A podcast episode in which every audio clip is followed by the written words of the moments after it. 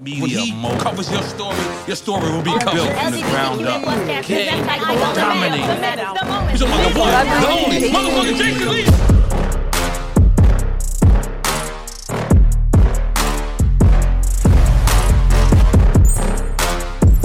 All right, so we're back with an all new episode. You know, I've had everybody on here. I've had a goat. I had I had actually another goat of rap, Cardi B, but now I have a goat of the journalism and broadcast game, Jemele Hill. I read a, read this book in two days, 240 something pages in two days. The Uphill, the memoir of Jemele Hill. Let's welcome her to the show. Thank you. You know, it, first of all, you, you've always been supportive of the Hollywood Unlocked brand. You came on the show before in Costa when I wasn't there, and I was mad I couldn't be there because one thing I respect about you is the fact that you're smarter than a lot of people I know, but you're also still very hood.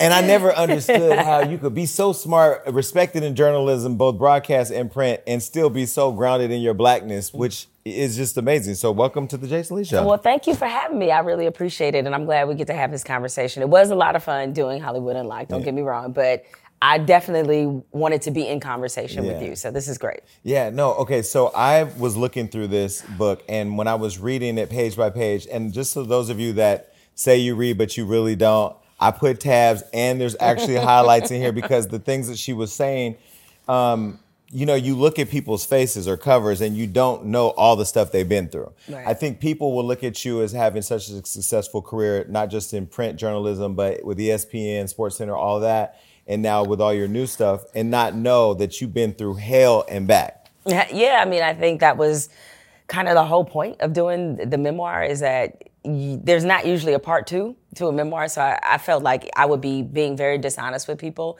if I didn't really put it out there. And you you get these kind of rare opportunities to tell your story, to control your own narrative. And so with this opportunity to do that, I would be remiss if I did not tell people and expose myself to like this is how I grew up. This is what my circumstances were like this is these are the things that shape me. So when I come with a certain opinion or worldview, now you know how it was shaped and formed and where it came from. Your sweater says Black Detroiters. That's I think if people just knew that you were born in Detroit, that will really set the tone for the type of person you are.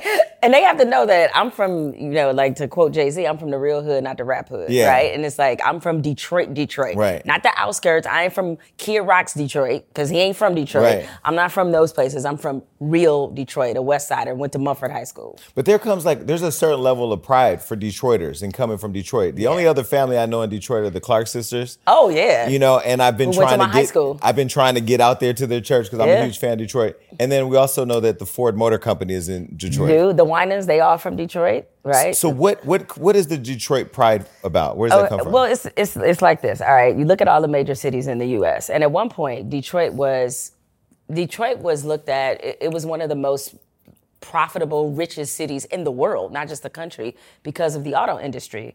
But you look at all the major cities today. You got LA, Chicago, um, you know, New York, Atlanta. Miami, Atlanta. Those are all considered, despite having the same problems as Detroit, the cool city where you want to hang out, where you want to get put on, all those things.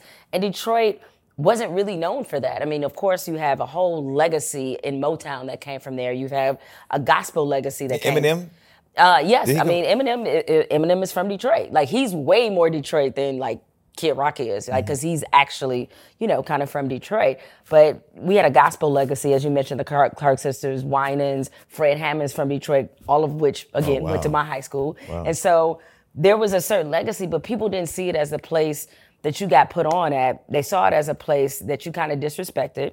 We were considered a crime center, a crime nerve center. When I was growing up, the only time Detroit made the national news is when the murder rate came out, and we were usually in the top three, if not number one. Uh, or we had this very horrible tradition that I write about in, in my book called Devil's Night, where the night uh, of Halloween we set fire to the city. Right, you're talking about four or five hundred fires in one night, and we have the riots. So people knew Detroit for all these violent things, and so people who are from Detroit, who came from the mud, who know how to hustle, we take a pride in our city because we know nobody else will. Mm-hmm. Don't nobody else fuck with Detroit like we fuck with mm-hmm. Detroit. And so we know LA is going to have that Hollywood reputation. People want to hang out there. Like people from the city put on for the city because we're the only ones that will do it. And do people on the outside maybe look at Detroit as the headlines that they've read or, or that they read about or that they've seen online and not because it's a destination city like a Miami or an Atlanta or LA? Yeah, we're we're very much defined by the headlines. Like I remember during the recession, all those stories got out about the fact that you could buy a house in Detroit for thousand dollars. Yes, that was true, but we became again the butt of the jokes, right? Like where everybody jokes about how poor we are, how we don't have this or don't have that because we're not considered to be, as you said, a destination city. I do feel like that has changed. Um, it is not. It may not. We we ain't gonna never have a beach. It's not gonna be 80 degrees year Right. round in Detroit. Right. But I think because of say, you know, Kash Doll and Big Sean, you see the success of BMF, like all these creators are coming out of Detroit. I think people have developed a new respect for our city. And Floyd Mayweather's from Michigan too. Uh, Grand, Grand Rapids, Rapids. but that ain't that ain't the same. okay, so Grand Rapids is about Grand Rapids is probably three hours from Detroit. but is it is is the community similar? no. It's not. It's not. I mean, they have pockets of Grand Rapids that are similar, Okay. but what is more similar to us would be Saginaw, Flint. Like they're more similar to us, Mm-hmm. I feel like, than than Grand Rapids is. Okay, let's talk about Flint. Why is it that the Flint water crisis is still not a daily crisis in America? Because I look at the headlines and we focus on a lot of things which are all important, but I feel like Flint is usually like it's sprinkled in here and there when it's A lot of people should have been going to jail for Mm-hmm. that, and really, we saw a reincarnation of that in what happened in Jackson. Mm-hmm. Like the same thing happened in Flint.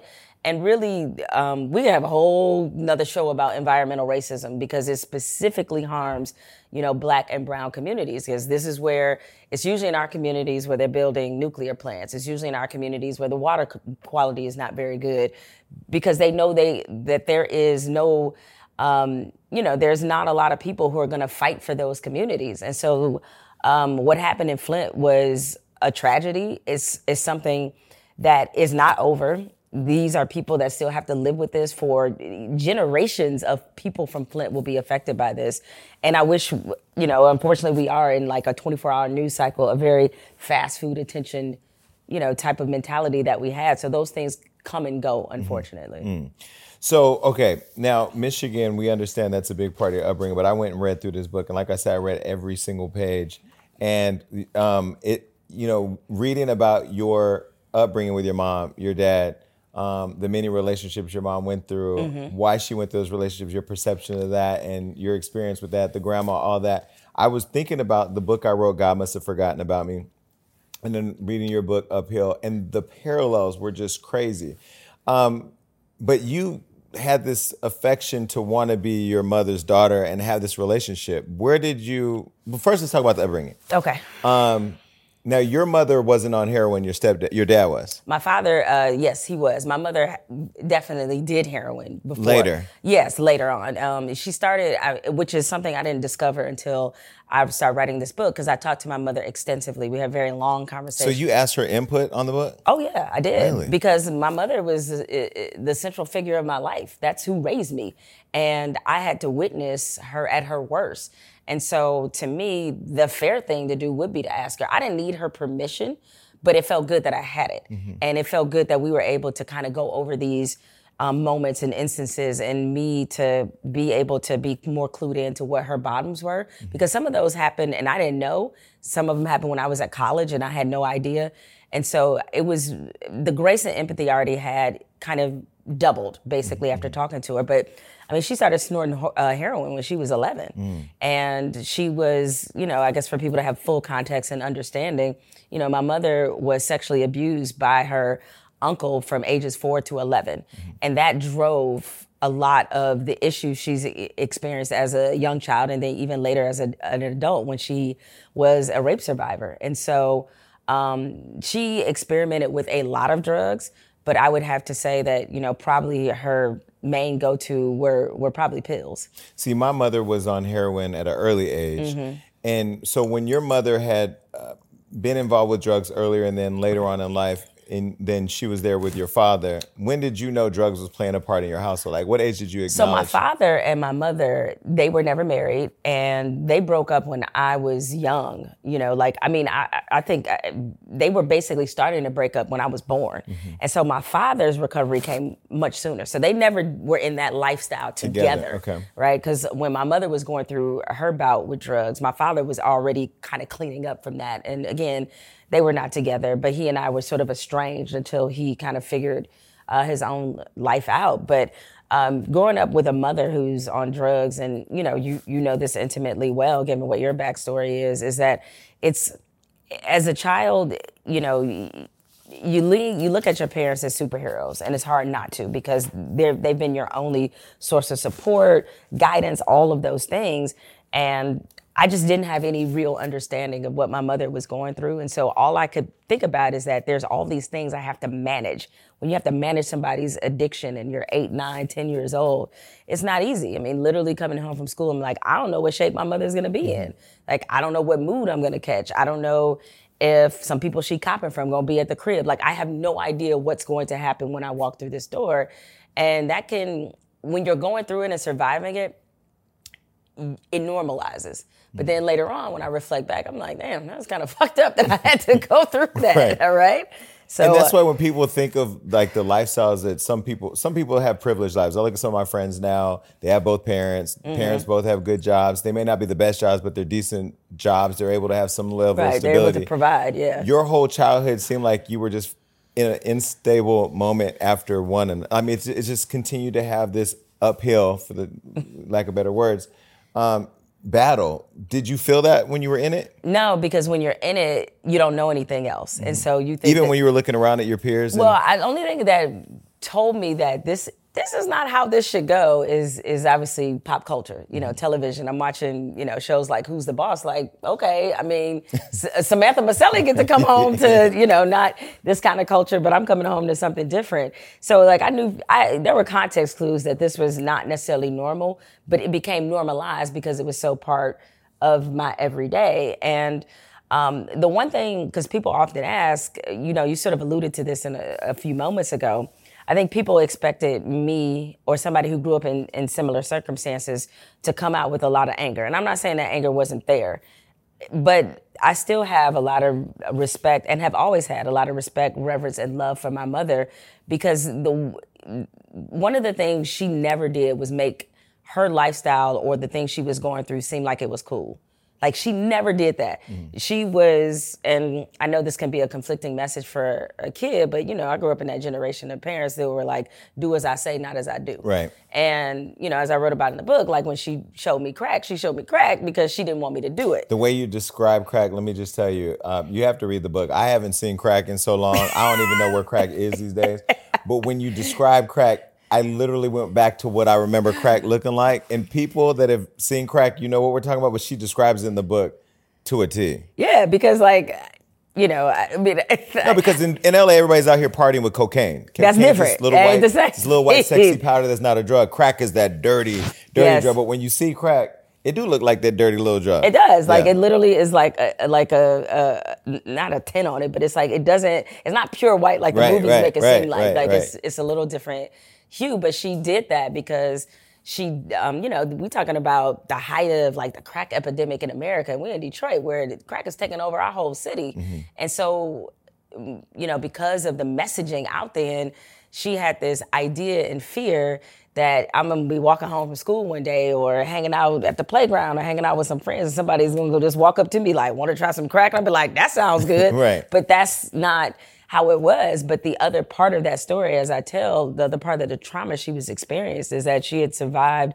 a very violent rape when we moved to Texas, and she was living with this fear of her attacker coming to find her So because they when she was her. leaving work. There was a man in a van and he had a shotgun. Yes, And, and, uh, he, and he raped her at gunpoint. and he raped her at gunpoint. And even though at that we had moved back to Detroit um, uh, at the time when she showed me the crack, the woman next door to us in our apartment got murdered, like literally when we first moved there. And so that set off and triggered a PTSD response, which was her turning to drugs. But, but I know you talk a lot in the book about how it affected her, but how was that affecting the young Jemele who's going? Because I found it hilarious that you all thought escaping Detroit when she followed the man to Oakland.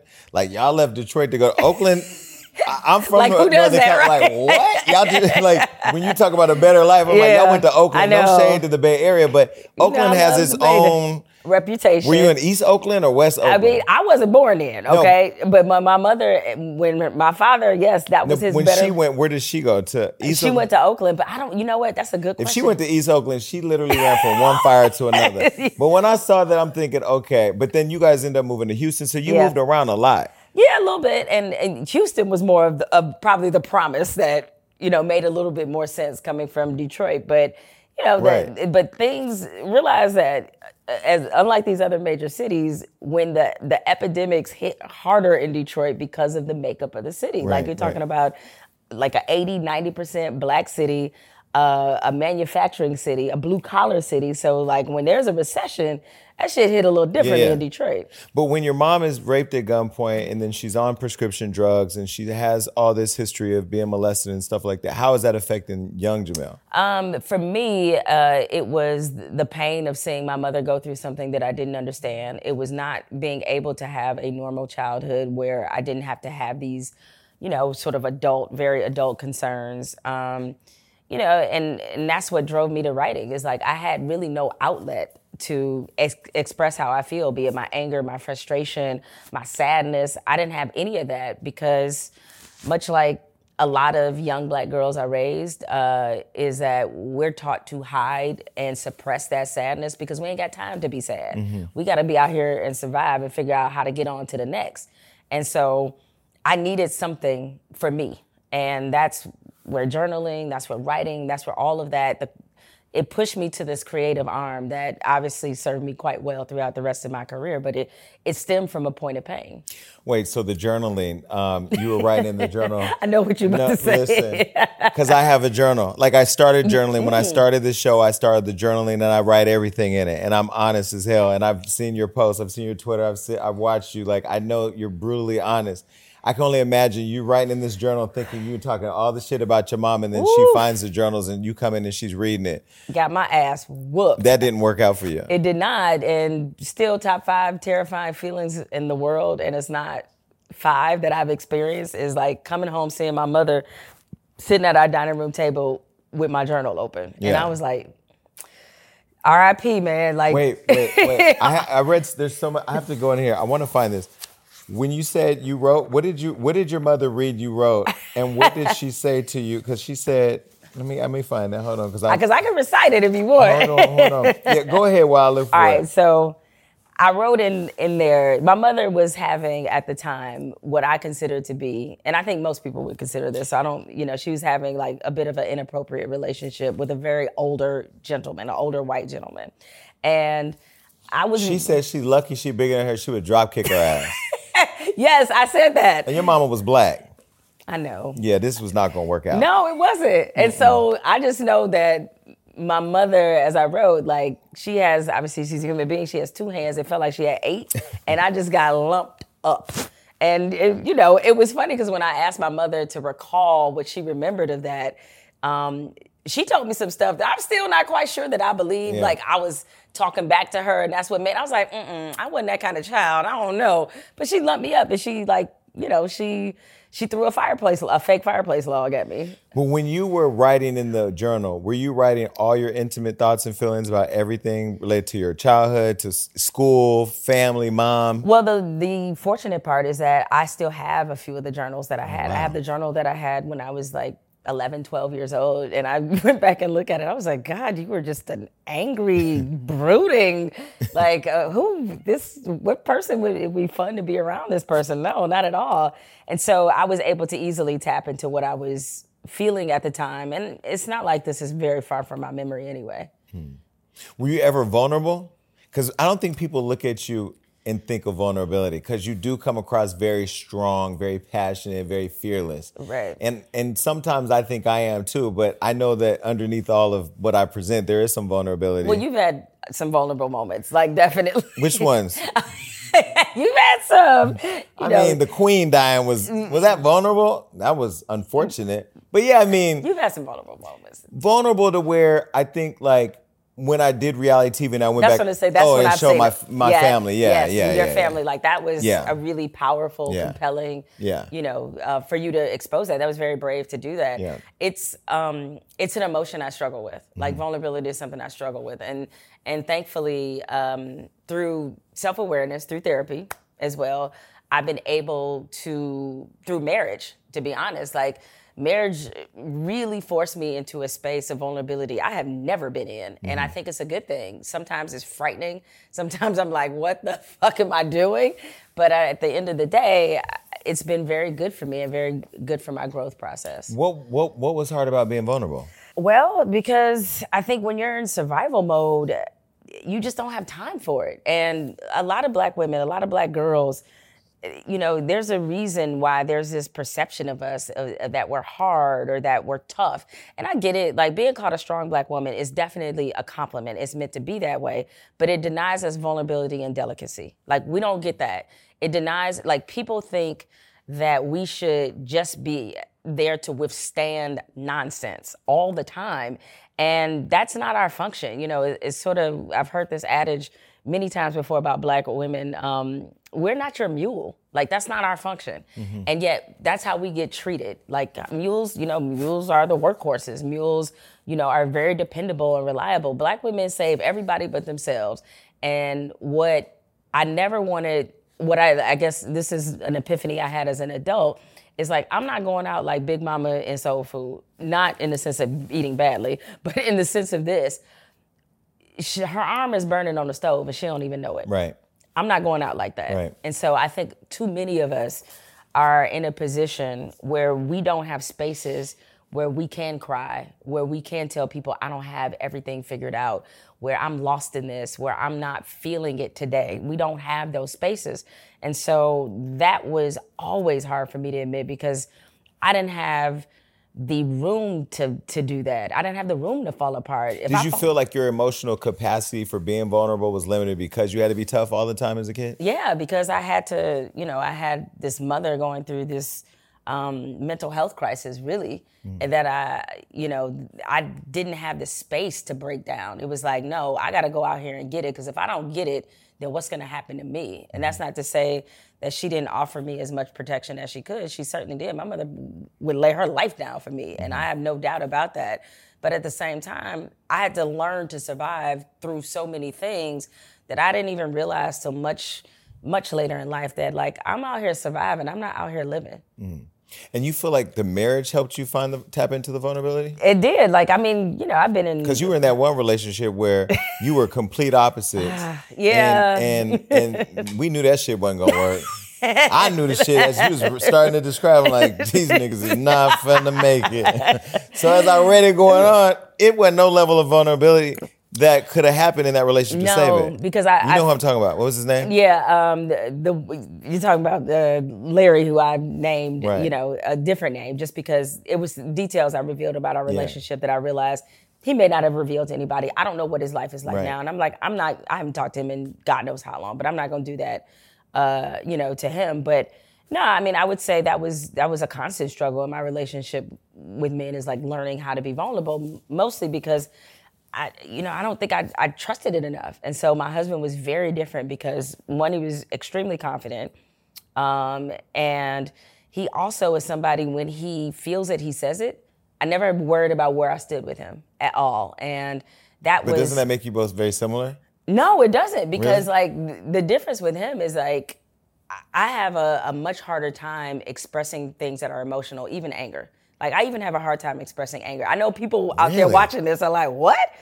I'm not the one that goes off. Like I know it may seem like it, But, but, you that know what? I don't. I don't read you as angry. See, they'll say any strong black woman with Is an angry. opinion is Yes, angry. I see. I can see them saying that if that's what they think angry looks like. I, I look at that as intelligent, fearless. Um, you know, educated enough to have a conversation with you, but I don't see that as angry. You're right, and it's Yeah. like I, if any, if you, any of my close friends will say this, and my husband will certainly say this too, is that like I, I'm a very chill, relaxed person. I don't like to feel angry and out of control because I feel like somebody else has control over me. Mm-hmm. Like if I'm allowing myself to do that. And like most uh, people, especially you know women, it's it's hard to ask for help. It's hard to admit where you might be insecure about something. It's hard to admit where you feel like you're failing at something.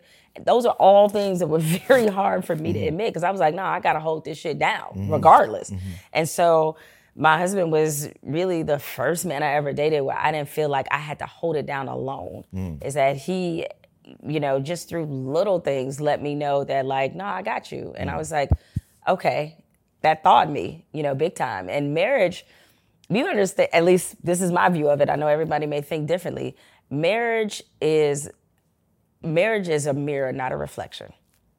Okay? It's, it's, it's a mirror because it's things that you do when you single that and even under the dynamics of being in what you think are long-term relationships or whatever it's things that you do in that space that do not work in marriage Right. right because like when you're just in a relationship with somebody and you may even love them when you argue a lot of times you arguing to win right you you arguing to maybe humiliate the other person Mm-hmm. maybe like yo i I'm gonna show you. Yeah, marriage, you're going to sleep with this motherfucker every night. Right. You can't argue that way. You have to argue with the spirit of resolution. Mm. So, and the other person, especially if you married the right person, they will call you out on your shit. Okay, so you're. This is the other thing I have. I guess not an issue with marriage, but I'm trying to resolve through therapy mm-hmm. is being with one person for the rest of my life. Mm-hmm. So when you're Jemele Hill, respected broadcast journalist, uh-huh. um, educated, you get with this man, you're married. What if y'all want to do some freaky shit on the side? You can never get away with that because you'll be on Hollywood Unlocked or Shade Room or something.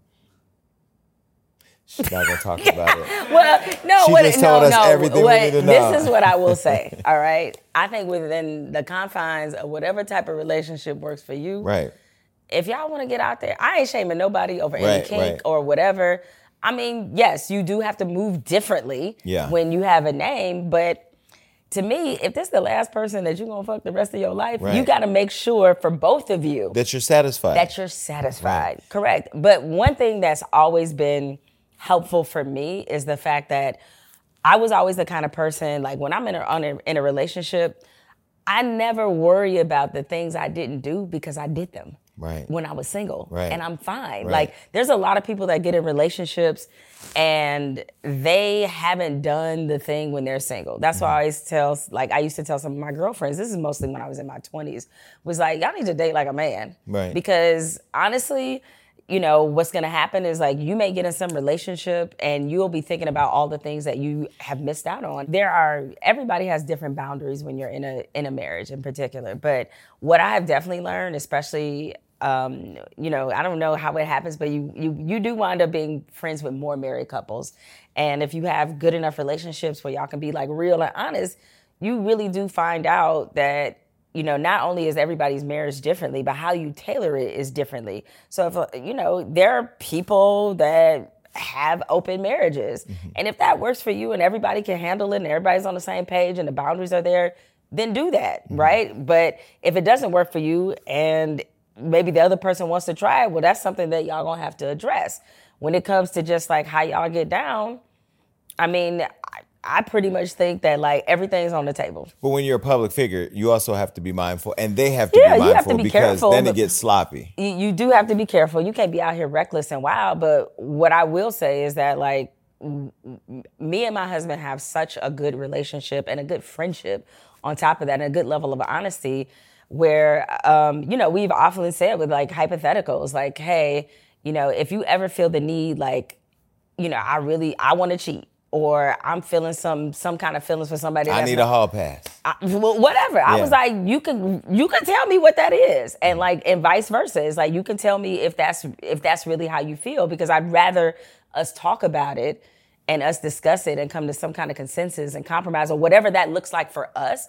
I'd rather us do that than you go out here and do some wild shit, or me go out here and do some wild shit, and it winds up impacting how we see each other and really our marriage. It's the honesty and the communication part that works. So, you know, I feel like we've been really extremely honest about, um, you know, how we would approach certain um, situations and dynamics if we if we got to that. But I think that's what keeps the relationship healthy. Mm-hmm. Do you also treat it because you are so focused on business? I'm not sure what industry he's- he's in. Do you all work as a as a business too? Because I feel like one of my relationships we were in, we would get up early in the morning, have meetings about what we want to do, how Oh, we're going to do it, how we're going to move, and we were able to build. Okay. It's just ultimately they they didn't have the emotional capacity to be in love for an ever type thing, and I was ready to build Hollywood Unlocked, so I left. But do you all meet and talk like as a business too? As much so as we do like we have sort of two things we're working on. We do have a business together in the sense that um, you know there's a merchandising arm to Jemele Hill is Unbothered, my podcast, and you know JamelStore.com. That's where it is. So Jemele merchandise is there, and it's honestly it was his idea. It was mm. not my idea at all. Like I'm a singular creative. Like I write, I talk shit, I podcast, I, I mm-hmm. talk shit on TV. Mm-hmm. That's what I do. And so he was like, you know, you need to really create some merchandise and create some other branding things around yourself. These was his ideas. Again, that's why you with a partner that can level you up. And so I was like, you know what? I'll, you are in charge of that because like I don't know if I have the bandwidth, but we wound up collaborating together, and he came up with some great ideas. Like he's really good at marketing, and so so yeah, so then that was that part, and then uh, because he used to do he used to do radio, that he's also very good on camera, and I told him I was like, you're very good on camera.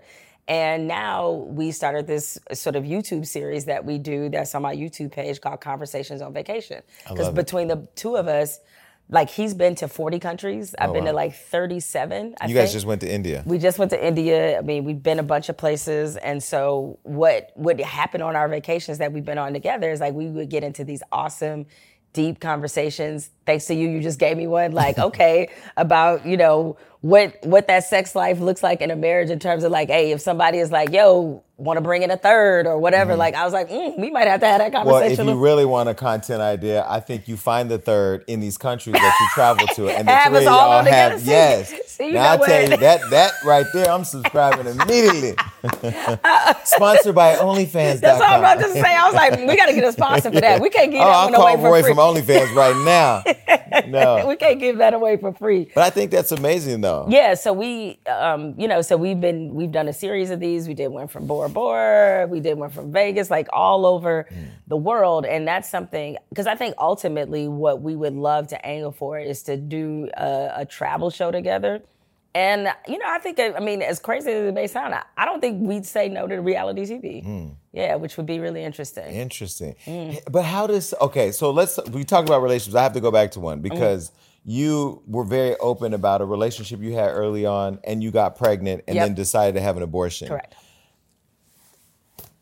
First question is: Does your husband now know everything that was in the book before the book was published? He knew about that and he knew about the relationship. He knew all the broad strokes. But there were detailed incidents that I don't think I I ever told him. And not because I was trying to hide it. It's just that I don't know how it comes up when you're like, oh, let me tell you about that time that, you know, my father had a heroin needle in his arm when he was holding me. You know what I mm-hmm, mean? Mm-hmm, it's mm-hmm. like some of it has got to come up organically, but he read a very, very early version of it. And, you know, he, I was like, I want to make sure that you read it. I want to mm, uh, make sure that you, I, I'm considering how you might feel about anything that's in there. And so that we can discuss it. And he was so supportive, you know, very proud of me for laying it out there. He's like, I can't believe you told all of this. Mm-hmm. And I think uh, reading that helped him understand me better. Um, and you know, I, I think that is, I, I hate to sound like like some kind of marriage cheerleader, but I do think that's one of the benefits of marriage is that like you're constantly learning about the person every single day. Like it's not just, you know, when things happen, it's like every day I learn something new. Like, oh, I did not know that he liked his corn that way. Like, who knew, right? And so it was very important to me. The two most important people to me to to sort of that I needed to show this before it was published was my mother and him. Those are the two most important people. But to know how strong you are and the courage to write about having an abortion, especially Yeah. in the time where legislators, you know, all these white men are out voting against women having control over their bodies. Mm-hmm. Yes. Um, Although the climate, I hate to say it, it was better then than now. It was better in than terms of the conversation. Oh yeah, no, no, yeah, then saying- it was but like, the reason why I bring it up now is because the climate now is it's just crazy. It's now. terrible, yeah. But when you talk about the abortion, most of the times where people are debating the right for a woman to have abortion, it's like, oh, what if she's molested or what if she's raped or what? If, you just decided you did not want to have a child, and Mm-hmm. Correct. was that because your career? You were so focused on your career. it was twofold career focus person focus as in the person that impregnated me Yeah. um, we had a very rocky relationship Uh, wasn't sure that was gonna work. Knew it was not gonna be long term. Knew marriage wasn't in our future.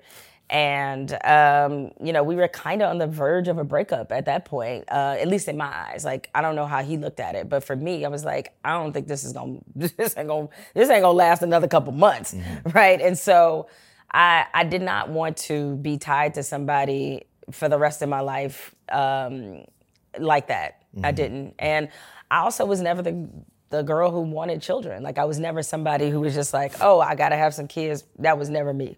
So it was, and I, I'm glad I wrote about it from the perspective that I did because, as you said, it's always written about from a trauma standpoint. Some, you know, Well, first and- of all, I don't think it needs to be an explanation. Me That- that- the Yeah, you're craziest right. part is You're right, that we even have to explain why Correct. a woman wants to, you know, because I'm a man. I don't have to explain shit. Right. So I don't know why. I, I I have five sisters. I just do not know why women have to explain why they arrived at a decision that affects them. But I explained it the way I did because I did want to shift the conversation for it being abortion being beyond a trauma response. Some some women just decide to do it because they don't want any kids, and this is not this is not fitting their life.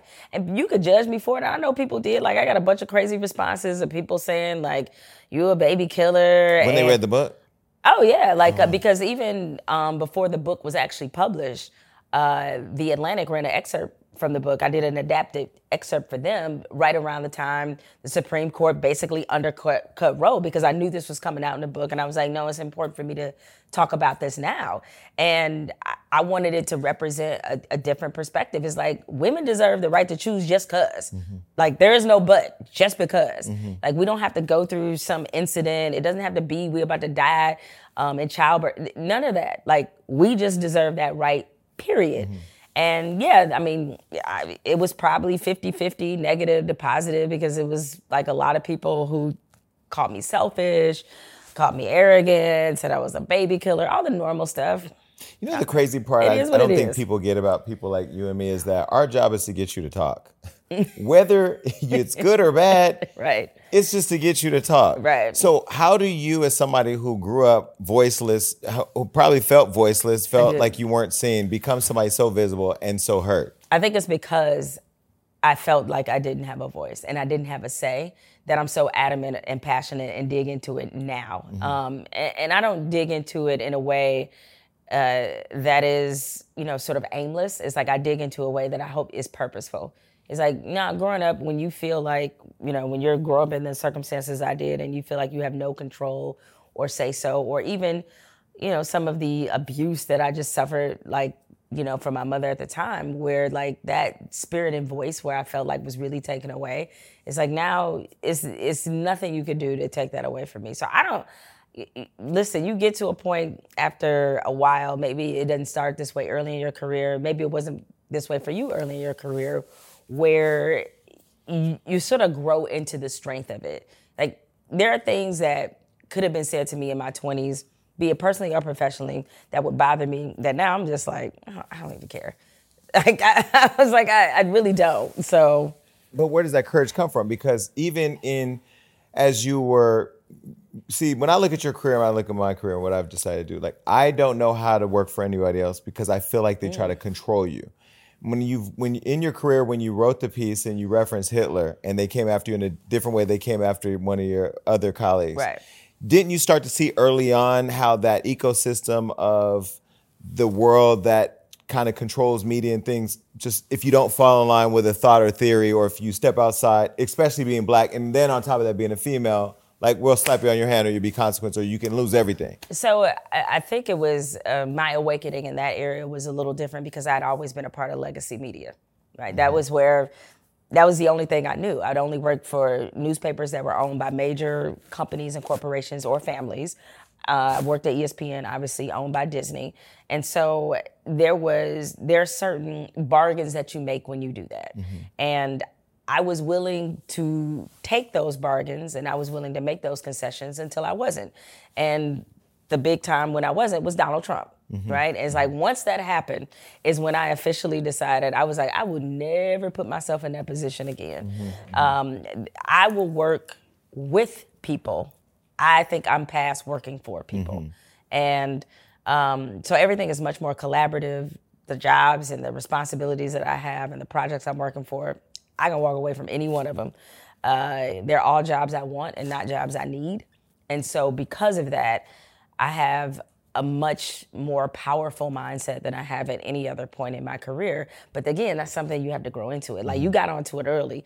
It took that moment for me to realize, like, I, I knew any place I ever worked for in legacy corporate media, it's a conditional relationship. I mean, they want you. They- They, yeah. want your intelligence. They Yeah. want your fearlessness. They want the spice, and they want all that. They want you to do it, but don't don't piss off To this a person. point. Yeah, to a point. And the problem is that point is always a moving goalpost. but they don't realize when you're building that fearlessness voice, you're building an audience that expects you to be fearless all the time. So mm. when you pick and choose when you're fearless, they know. Yeah, You no, know? they and well, they're basing everything that they're basing everything off reaction. Mm-hmm. Like I'm just being me, and they're just like, okay, if, if they react good, then we're good. But if they react bad, then okay, we're not good. So that's why I said it's like a floating goalpost, like all the time, and that's tiresome. Like I, you know, I I, just got really tired of that, and uh, even after that, in working with you know, say a Spotify or you know, when I worked with uh, CNN Plus, even those are big legacy sort of media corporations,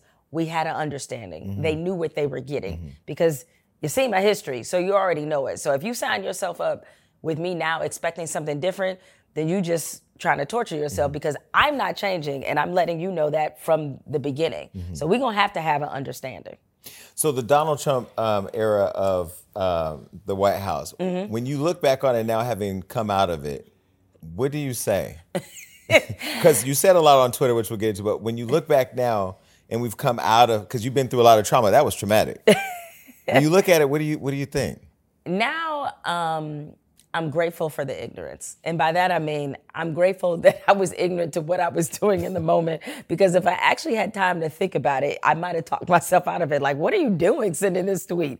Really? Uh, I think so. I, I think because I didn't really honestly think it was a big deal. You know, calling, especially now, these days, calling white, uh, calling Donald Trump a white supremacist is like saying, this is De Leon. right. Like, it's, it's nothing. But Right. then that wasn't the case, right? Because he was the president. because he was the president and because I think the media in particular was very slow to call a sitting president Let, let me set bigot. this. Let me set this up. Okay, Okay. so Jemele was um, over there. Run, I'd say he was running things at ESPN. You were co-hosting the biggest show on the network, right? Right. Sports Center. You tweet. We were going through a, a four years of. I don't even know how many years it was at the Uh, time. no, at this was point, the it was year- it was year one. This was the beginning. Yes. So the beginning of D- Donald Trump's presidency, we've all seen how it's unfolded. Some could say she was a genie because she was able to tell the, the past, whatever. But um, she said Donald Trump is a white supremacist who has largely surrounded himself with other white supremacists. Trump is the most ignorant, offensive president in my lifetime. His rise is a direct result of white supremacy. And you went on to say how he was unqualified and so forth. Mm-hmm.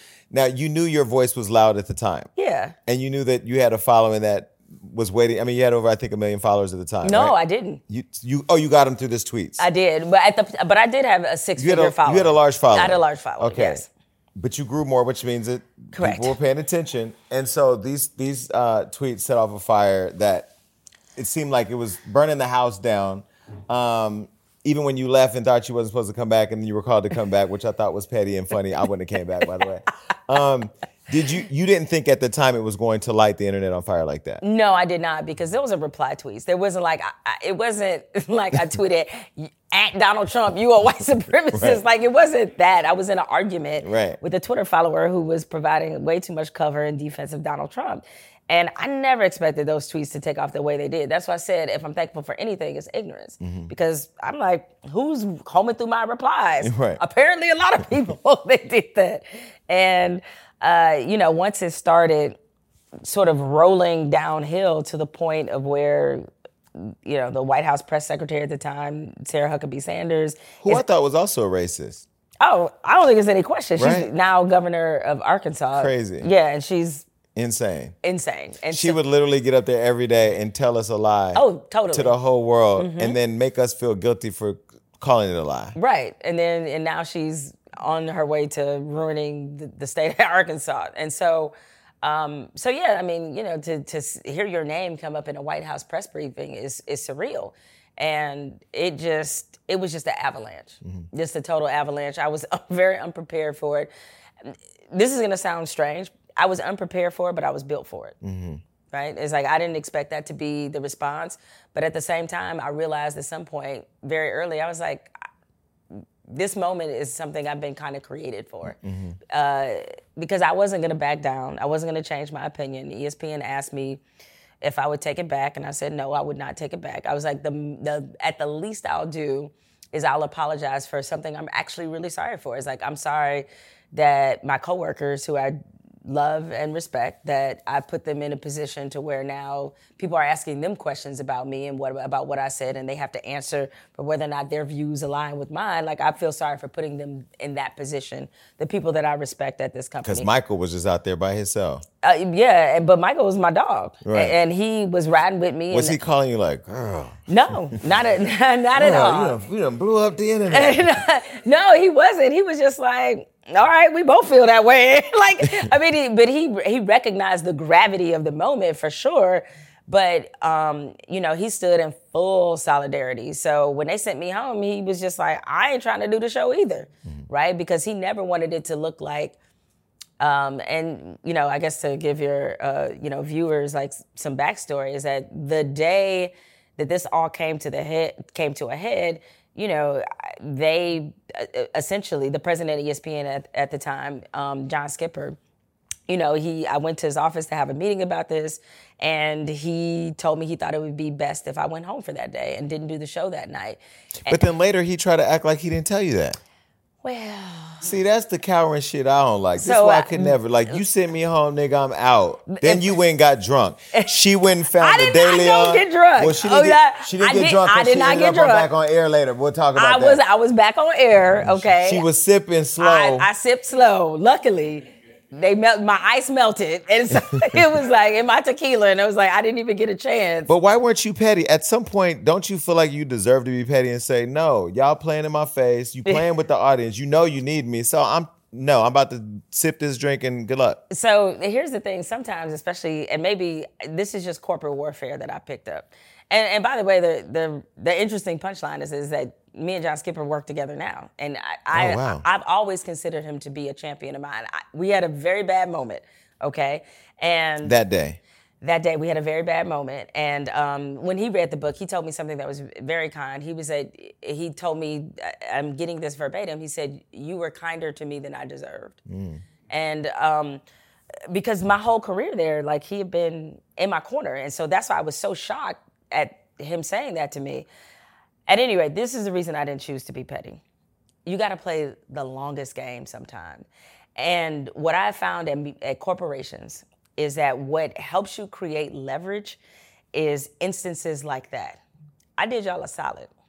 Best believe when it was time for me to leave, that was brought up because I wanted to leave with my money, all right? And I left with my money because there was all these things that my agent could point out and be like, okay, remember when she did you a solid with this? And you're right, like when that story first came out about them sending me home, ESPN didn't give a denial necessarily. And I evaded the questions because I was asked about it, especially because they tried to replace Mike and I um, with two black hosts, two other black hosts who worked at ESPN. Um, you know, there was a certain uh, game of, of, of word mincing that definitely went on.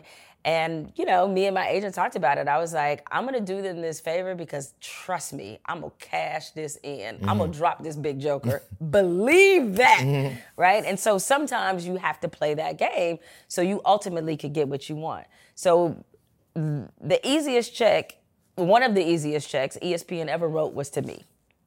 That's one of the easiest checks they wrote because they knew, and it was partly why it was an amicable parting, is that there were certain moments that happened throughout that where we had a understanding, never spoken aloud, that like you you don't do me fully dirty, I won't do you fully dirty, because we all know this is coming to a head, and so sometimes you have to play that game to ultimately get what you want to get out of there. How did it later came, come up that Michael was making two hundred thousand more dollars than you were? Oh, so were that came up, and this is not referring to when we were on SportsCenter. On SportsCenter, we were making the exact same. Okay. Um, when I first started uh, with Numbers Never Lie, and you know, Mike had already been an established host. I was not an established host, but we were going to be doing the same job.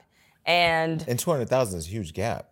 pretty big yeah but you know and th- and this is what i tell people in uh, especially men too. If you if you work alongside a woman and y'all have similar positions i think people period like don't be afraid to tell your salary. Because like they count on the silence. Like they don't want you to know what the next person is making because then you'll demand more.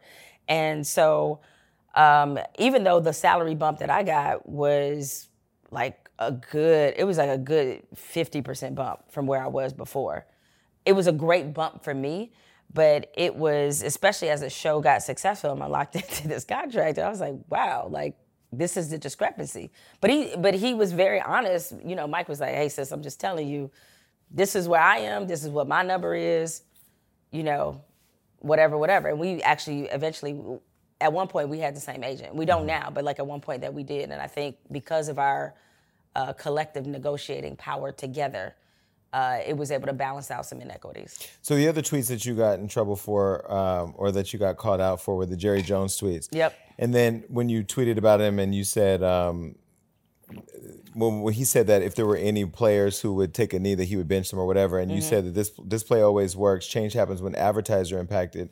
And you said uh, if you feel strongly about JJ's statement, boycott boycott his advertisers, which I think is powerful because that's where you hit people, is where the money is. People were mad, drug you for that, um, and then people said they said that you violated the policies again. Yeah. But then years later, we see this photo now with Jerry Jones, right? With, where he they were trying to get all the black kids kicked out to school. And he Then right was- there like, hey. Yeah. and then after that, there was a, so, a video that went viral where he stopped a black person from being kicked out of the arena. Whereas, I mean, it's like people. Why do people have a short attention span on both the history of racism, how it's embedded in corporate society and in sports and other things that's mainstream, and then are so quick to forgive and just move on? So here's here's where that sort of original tweet came from, and this was this was after Donald Trump had called the NFL players sons of bitches. He called them out, and he tried to embarrass. And basically said they shouldn't be playing for yeah, any team. he said that fire them. Yeah. sons of bitches. You know, even though he's friends with a lot of NFL owners, And he's a sitting president. and he's a sitting president. Like, what are you doing? We Right. got more important stuff to worry about. So he shames the NFL.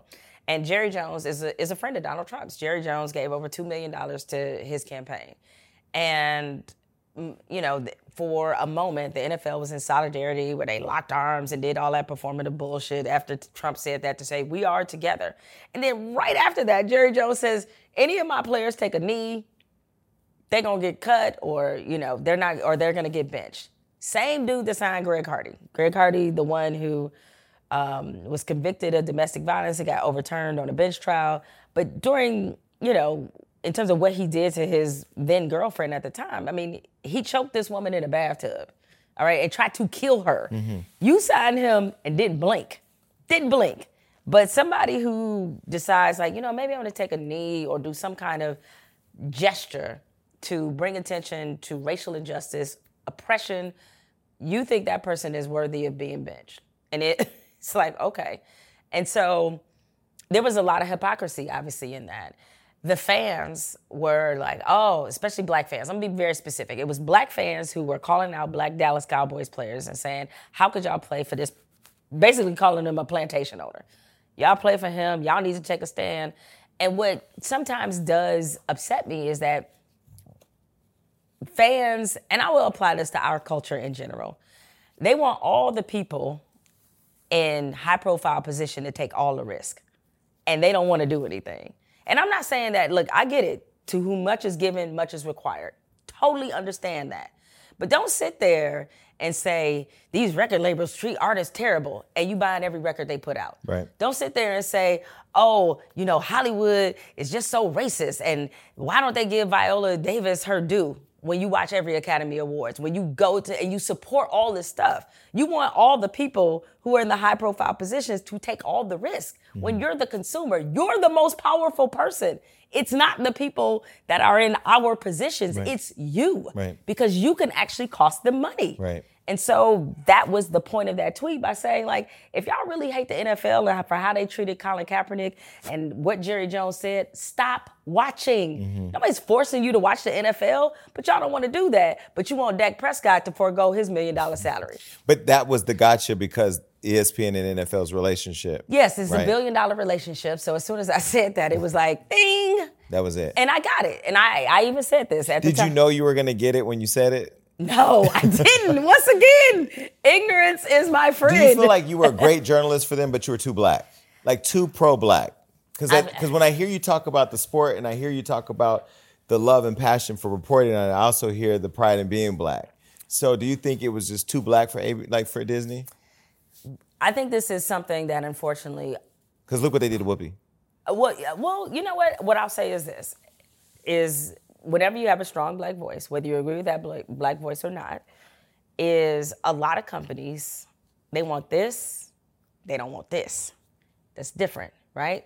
And so, um, I think there's I- I think a, a lot of times in corporate America, because you have mostly white decision makers, they're only willing to go so far. And they don't know that when you have a black person, woman or man, in a position of influence with a strong point of view, you got to have the stomach for the fight.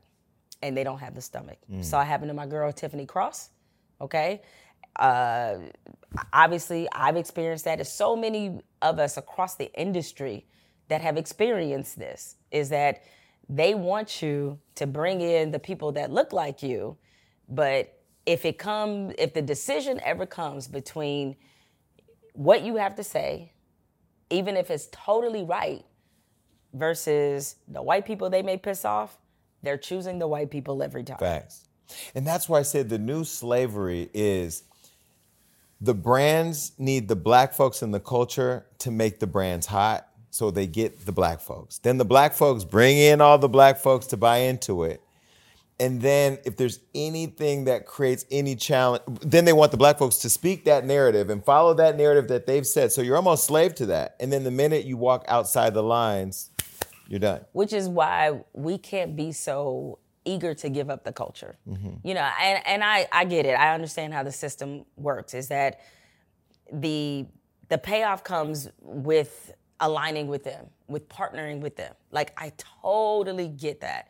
You know, I'll use Jay Z as I an- was You were re- am I reading your mind? I was waiting for the I moment know. to put in that because I just went to the in, to the Super Bowl, Mm. and when I was sitting there, I was looking at it was every rapper I could think of, every actor, I mean everybody black. It was black, and I saw on the field little words in racism. I don't know whatever. Uh, and I met Roger Goodell the night before, and I wanted to walk up to him to say, "Nigga, I see what you're doing," right? But He knew what he was doing. but when you look at that partnership with Jay Z and the NFL, what do you think? So I, um, it was. I didn't love it, you know. I mean, I was critical of it. Uh, obviously, I have a lot of respect for Jay Z. I know what he's done for culture. This is, and you know, I, I feel like I always have to qualify because I know how dearly our culture holds him, as they should, and respect and reverence to him, and obviously Beyonce too. And I know, I know what he was probably thinking. But you're dealing with a different group of people here in the sense of like they needed the access to the culture. Like he, Jay Z knew that. That's why he said the Super Bowl need me. I don't need them. Mm-hmm. They need us. Mm-hmm. That Super Bowl halftime show was on life support. Mm-hmm. Nobody was fucking with that show at all. And as soon as he aligned, he gave them access to something they didn't deserve. And that was my issue with it. And I get it. You can th- listen, I, I understand there's going to be an argument to say, okay, he gave them access, but at the same time, Rihanna doesn't have to drop an album and like, you see how her them streams like murdered it. I enjoyed the performance. I love the fact that Mary J. Blige and Dr. Dre and, and 50 and all of them, hip hop got a stage. Eminem, too. Eminem too. Hip hop got a stage at the biggest sporting event in America that it has always. The niggas deserved. tap dance for slave owners for years. Uh, yes, you can say that for sure. But I, I get sometimes our struggle between getting what we deserved and selling out for what we deserve. Mm-hmm. It's a fine line. So do you think it would have it would have changed things had Jay Z said, but Colin Kaepernick needs to be playing?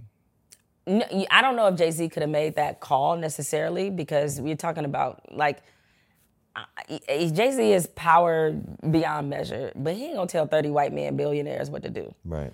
It's not gonna. They're not gonna do it because Because even with all that power, they're still not to respect. They're dug in. as- yeah. They resent Colin. Yeah. They hate Colin. Mm-hmm. They're like never. They're it- it- on their dying breath. They're not gonna let this man back in the league mm-hmm. because they feel like he stepped outside of an order that they felt like they had explicitly established. Mm-hmm. Right, the order of conformity.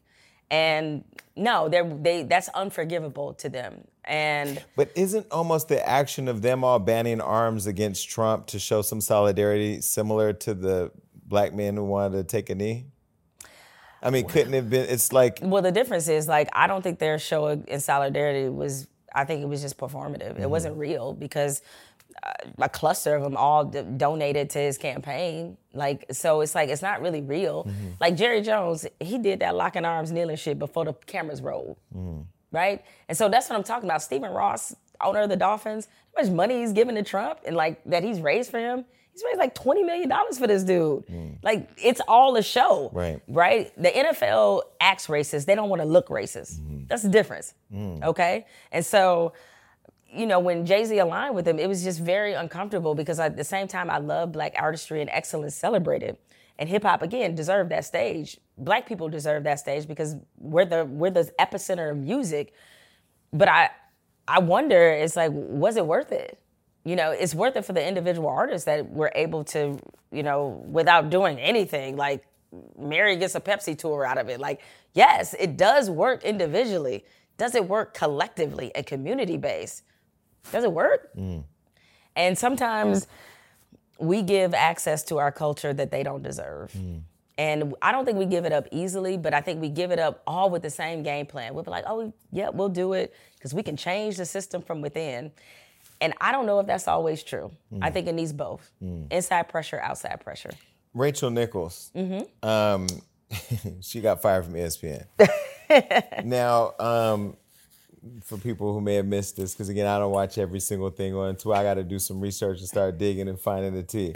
So she basically was on a Zoom where they were talking about a gig or talking about having having the A Zoom that was being recorded that she didn't know was being recorded. Yeah. But when she, when everybody clicked out, she didn't click out, but it was still being recorded. It was still being recorded. Somebody recorded it, or somebody went out and spoke about what she said. yeah. And somebody heard it and And in her contract, she was supposed to cover something that she said she believed was gonna she was gonna be replaced by a black girl. right, Right. by Maria Taylor. By Maria Taylor. Well, that that person then went and reported on it, and then she got fired, and then they replaced her with a black woman. Mm-hmm. Was that performative, or was that accountability, or was that strategically because they wanted to put a black face out there to report on that event? So yeah, I mean, listen, I, I thought it did a disservice to a lot of people. One, Maria Taylor's excellent.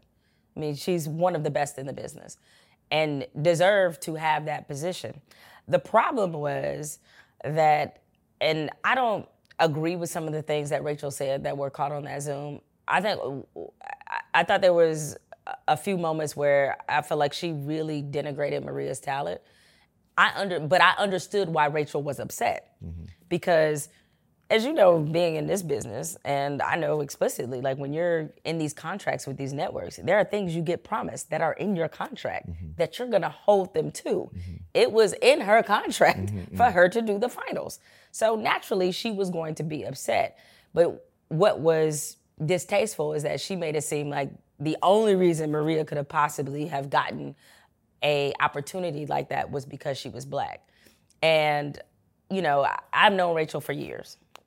And I knew Rachel when she was a writer at the Washington Post. Like not knew her personally, but knew that's her her her background.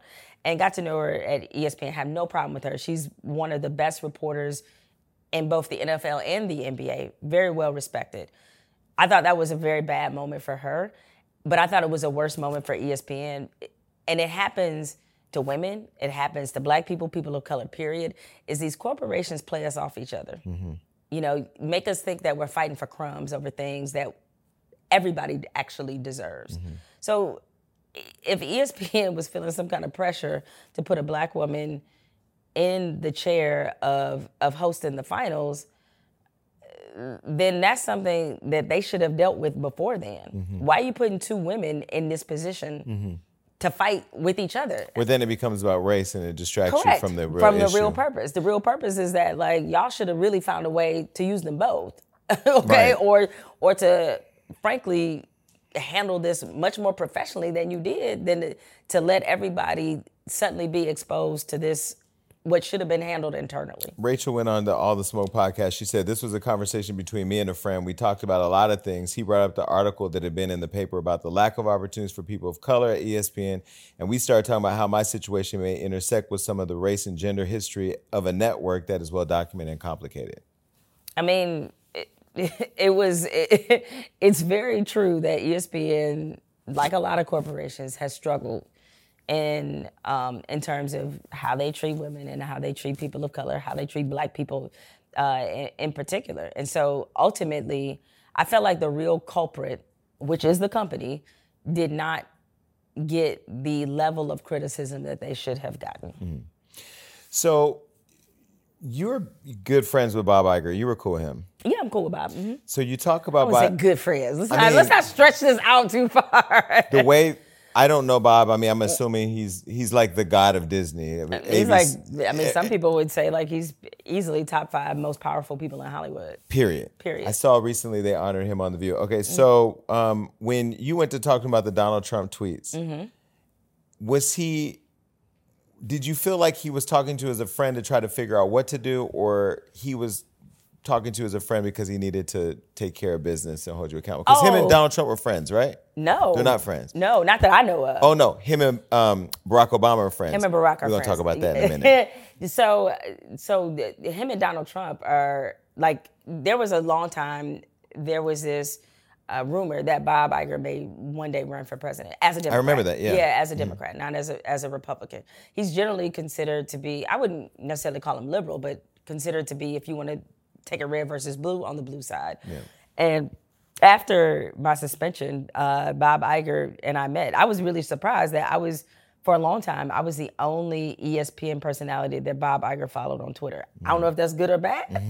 he and I had met a, a few times. He had to he- see what them tweets was all about. you know what I'm saying? but this is before Donald Trump. I was the. but you were still very vocal on Twitter. yeah, I was. I was Yeah, still vocal, but vocal within the confines Yeah, of their yeah. social media policy. So it was a, a little bit. Did you read the social media policy?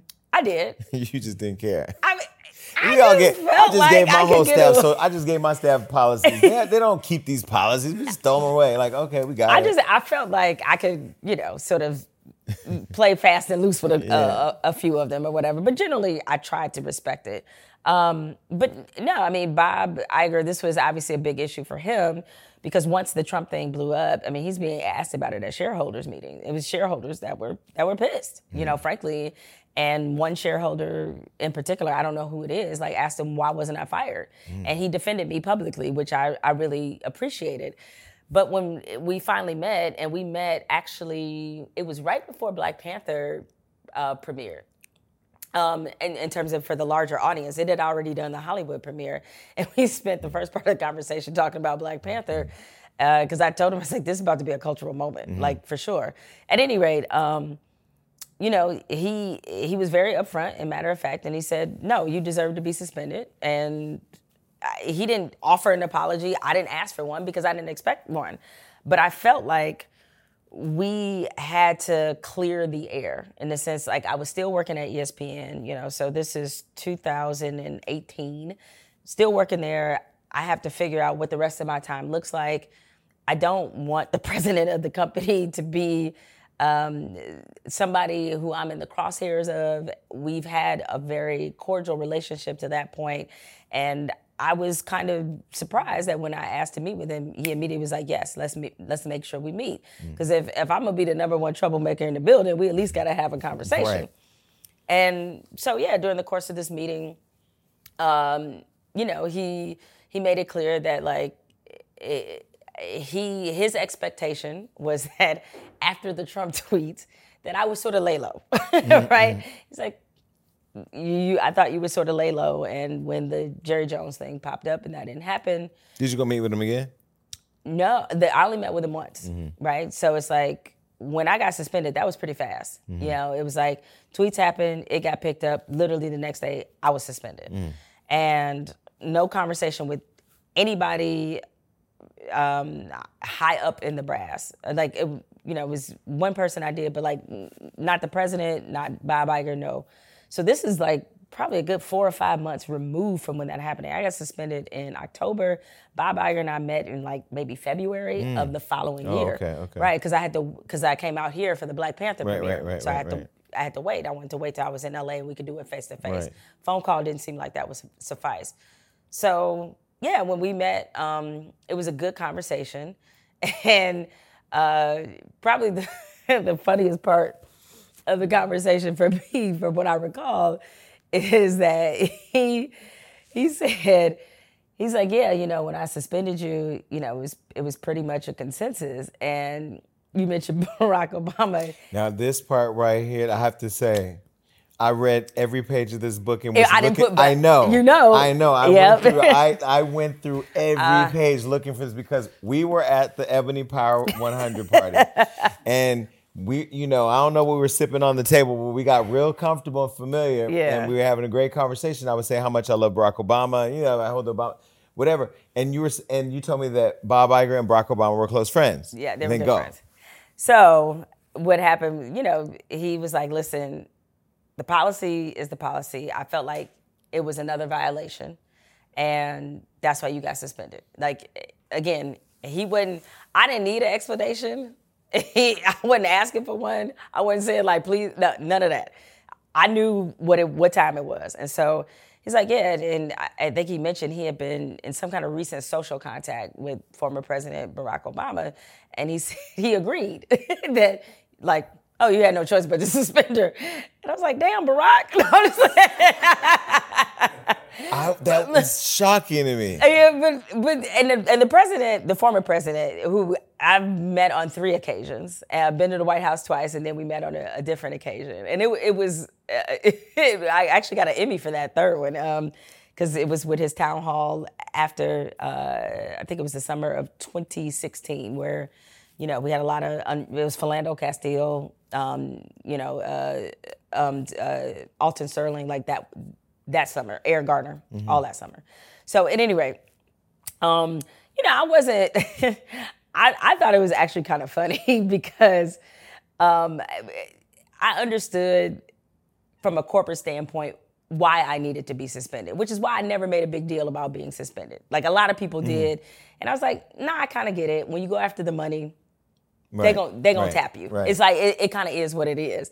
It was just kind of funny to me because I was just you know just sort of in an amusing way thinking like I thought we was homies. Yo, I needed you in that moment. to under, so many dynamics. Barack Obama, you are a community organizer. You represented people who were being suppressed, whose voices were Look, being they said you ain't gonna have these black people after me, all right? Like Yo. I, I got no beef Wait, but once, with the former once- president, once, none.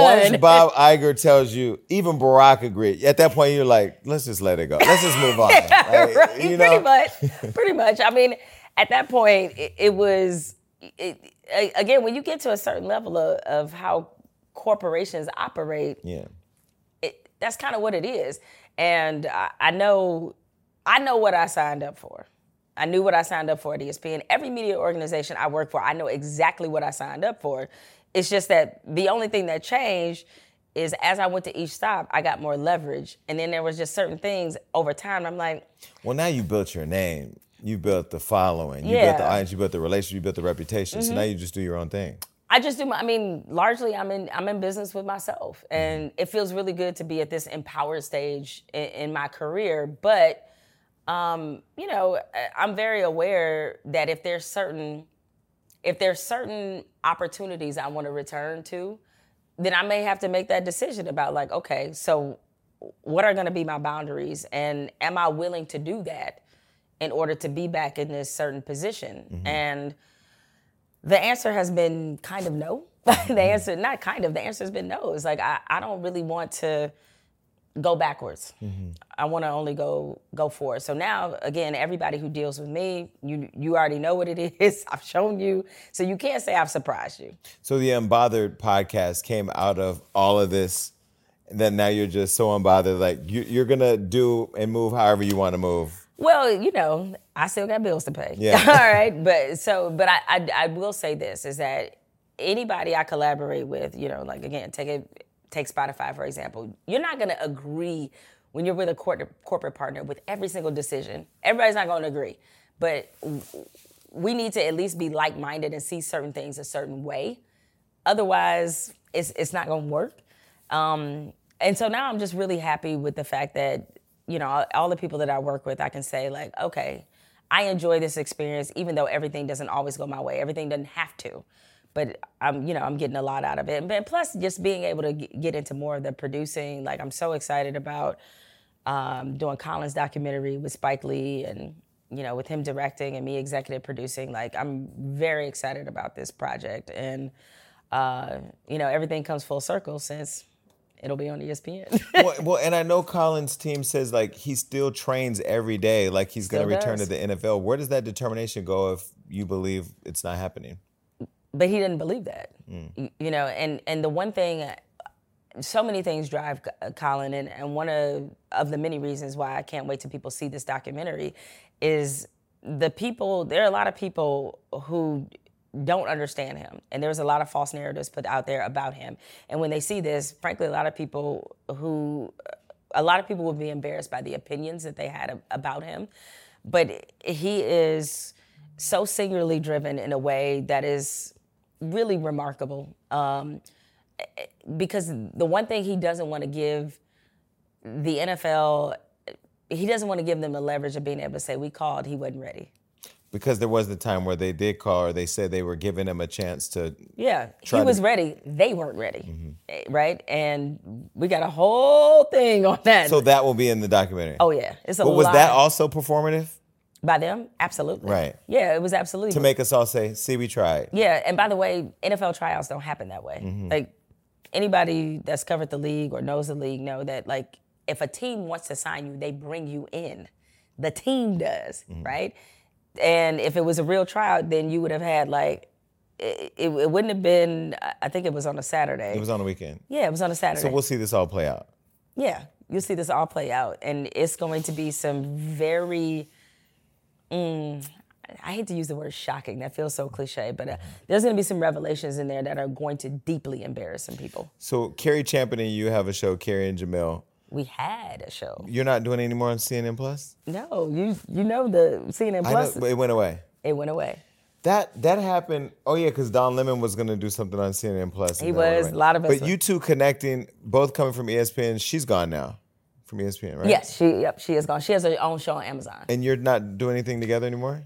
Uh, you- know, Cari and I are gonna always figure out a way. Yeah, because I I've only seen her in action one time. I went to ESPN with Floyd Mayweather while they did an interview, and I thought she was really good. And looking at how both of you are really good, but di- in two different ways, I thought was great coming together. Yeah, no, I mean, like she's one of my dear friends. Um, you know, our relationship, like we we met at ESPN, and people were sort of trying to pit us against each other, and I was never on that energy, and neither was she. And you know, we became like really great friends, and you know, CNN Plus was really unfortunate. It had obviously it had nothing to do with us. They decided it was like literally a grand opening, grand closing. Uh, I, I jokingly refer to it as the best job I've ever had because I got paid for not doing anything for like a year. so But I remember I saw you one day, and I go, "Hey, we got to get Kanye West on um, the show with you and Cari." You looked at me, and you're like, "For real?" you did. It would have been like, oh, entertaining. yeah, do that. it would have been entertaining. Oh no, it would have it would have been it would have been great, but you know they made a decision to to, to fold the whole deal, and um, you know Karen and I were were disappointed, even though we had a show on Vice, which was great, and this was going to be the next evolution of that, and we're always ideating, ideating about ways we can work together. No, I think that would be great. Okay, um, one more thing I wanted to ask you, and I know we're gonna we're gonna get into some games really quick, but there was something in your book where you talked about. You know, my gay ass got to ask about this. you said that you were once very unsympathetic towards the LGBTQIA community. Correct. But you also had a friend that you didn't know at the time, right? Mm-hmm. Was a part of our community. And how you found out, I thought was such a beautiful story. I wanted to tell that really quick because I feel like we're in such a conversation now where the other night I saw Dwyane Wade and Gabrielle Union. And I was saying to them, you know, how much we try to support Zaya by sharing her story, but also how much backslash she gets because some people are just not ready to embrace our community, embrace young people who identify themselves. But I said we try to promote that um, as a way of honoring her, but also honoring the platform that she's built to advocate. I feel like you including that story in this book was important because you were again vulnerable and sharing your own misunderstands or not really understanding the community and then having that personal experience to Mm-hmm. Yeah, I mean, it was a, a really dear friend of mine who I did not realize was gay. And, you know, much like, I mean, I, it's not a unique story in the sense that a lot of us, especially a lot of us in the black community, we are raised with some level of church upbringing, be it we had to go to church a lot. I did. I grew up a lot in Baptist churches growing up, or you have strong elders in your family, parents that even if you're not in church every week, those values are set in your home. And yeah, I was just regurgitating what I had been told, and that's not to give myself any excuses, but it was such a life changing moment for me because when he did eventually come out to me and I realized the things I had said to him in the past, I was deeply ashamed. And it's not about my shame, I deserve that, right? It was more or less, I was ashamed because at what is a sensitive, most vulnerable time for him, I wasn't there for him the way that I needed to be. And I, you know, I apologize for it. And uh, there was never any beef. And he was like, very appreciative that we had that conversation. And in fact, when he read the book, he was like, You still think about that? I was like, Yes, I still think about that. And it's what drives me to be so passionate about sticking up for the queer community um, is that there is, especially now, when you add in the deep sense of transphobia that is happening, I'm not going to adopt the same values as white supremacists. I'm just not doing it. Mm-hmm. And I think we as a community need to be careful because, as they often say, the devil gets you by showing you something you like, mm-hmm. not something you don't. Mm-hmm. And so, what I will find in these intersectionality conversations that we have is that we'll be like, yeah, yeah, social justice, yeah, yeah, justice, yeah, yeah, yeah. And then you bring up a different group of people you don't agree with, and then suddenly you siding with them. I ain't siding with them Right. on nothing. Right. So it's like, you know, that's something that I think that we need to check. Is that, you know, it, it unfortunately historically this has always been the case, is that eventually the oppressed mimic the actions of the oppressor. And what I love so much about the book, why you guys have to go get the book, is I love. There's so many different intersections, right? There's your mother growing up with Muslim faith, and then I think she wanted to dibble dabble in Christianity. Then oh, she more than dibbling. But then, and more than dabbling. Who was, y'all, were gonna be, y'all were gonna become Jehovah Witnesses. Like there was she a did. whole, She was a whole that one. religious journey in Yeah, this book. she but I love how you told the story about the man who caught AIDS. yeah. My separate and apart from Correct. the the issues related to your friend Mm-hmm. identifying as gay because I think oftentimes when people talk about HIV and AIDS, it's a gay person's disease. And in here, when you talk about your stepfather who caught AIDS and ended up dying from AIDS, it was like, wow, like it's important to know that AIDS is something that affects all people. Yeah, and then not only that, even within that, you know, he was facing a struggle I didn't understand at that age, being somebody who I, I think what was deeply contributing to his hardcore drug use was living in a deeply closeted existence. It's like not feeling like he could be himself, you know, and certainly him and my mom went through a lot of trauma and pain because when she, uh, when he told her that he was a bisexual and, and all of that, um, I, I do feel like sort of the, the trickle down effect for him from that was that him trying to bury himself and because he wasn't fully able to live his complete truth and live in who he wanted to be. Right, but also he him in doing that could have hurt your mom too.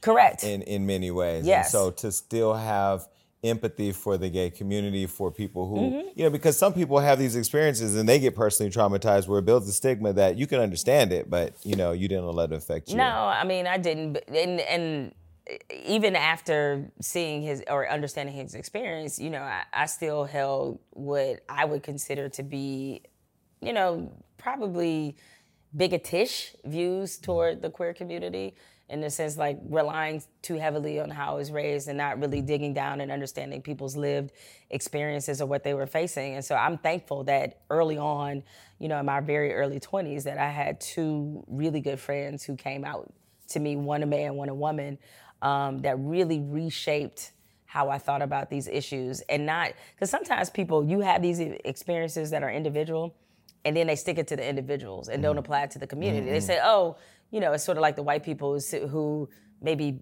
you know, bigoted and racist, And then when you ask them about an individual black person that lives next to them, they'll be like, oh, but they're different. No, I wasn't doing that. It was like, mm. no, I'm going to take their individual experiences, apply them to the whole community. Well, Tucker Carlson empathy. recently with the shooting in Nashville said that the transgen what are with these trans transgender issues with the Christianity and now making it a transgender trans transgender anger issue that drove her to go and shoot all the him them I don't know the proper pronoun they're dead now to go Mm. Right. shoot up all these kids at an elementary Right. school. Even though it's funny how like 98% of school shootings have been by, you know, white heterosexual men. Right. But we have had no conver I'm sure Tucker Carlson's never had a conversation on his show about the raging violence within white heterosexual men. It's so crazy. Every time I see Tucker Carlson with that mullet or whatever that is, I always think he's transitioning. So I don't ever know what's going on.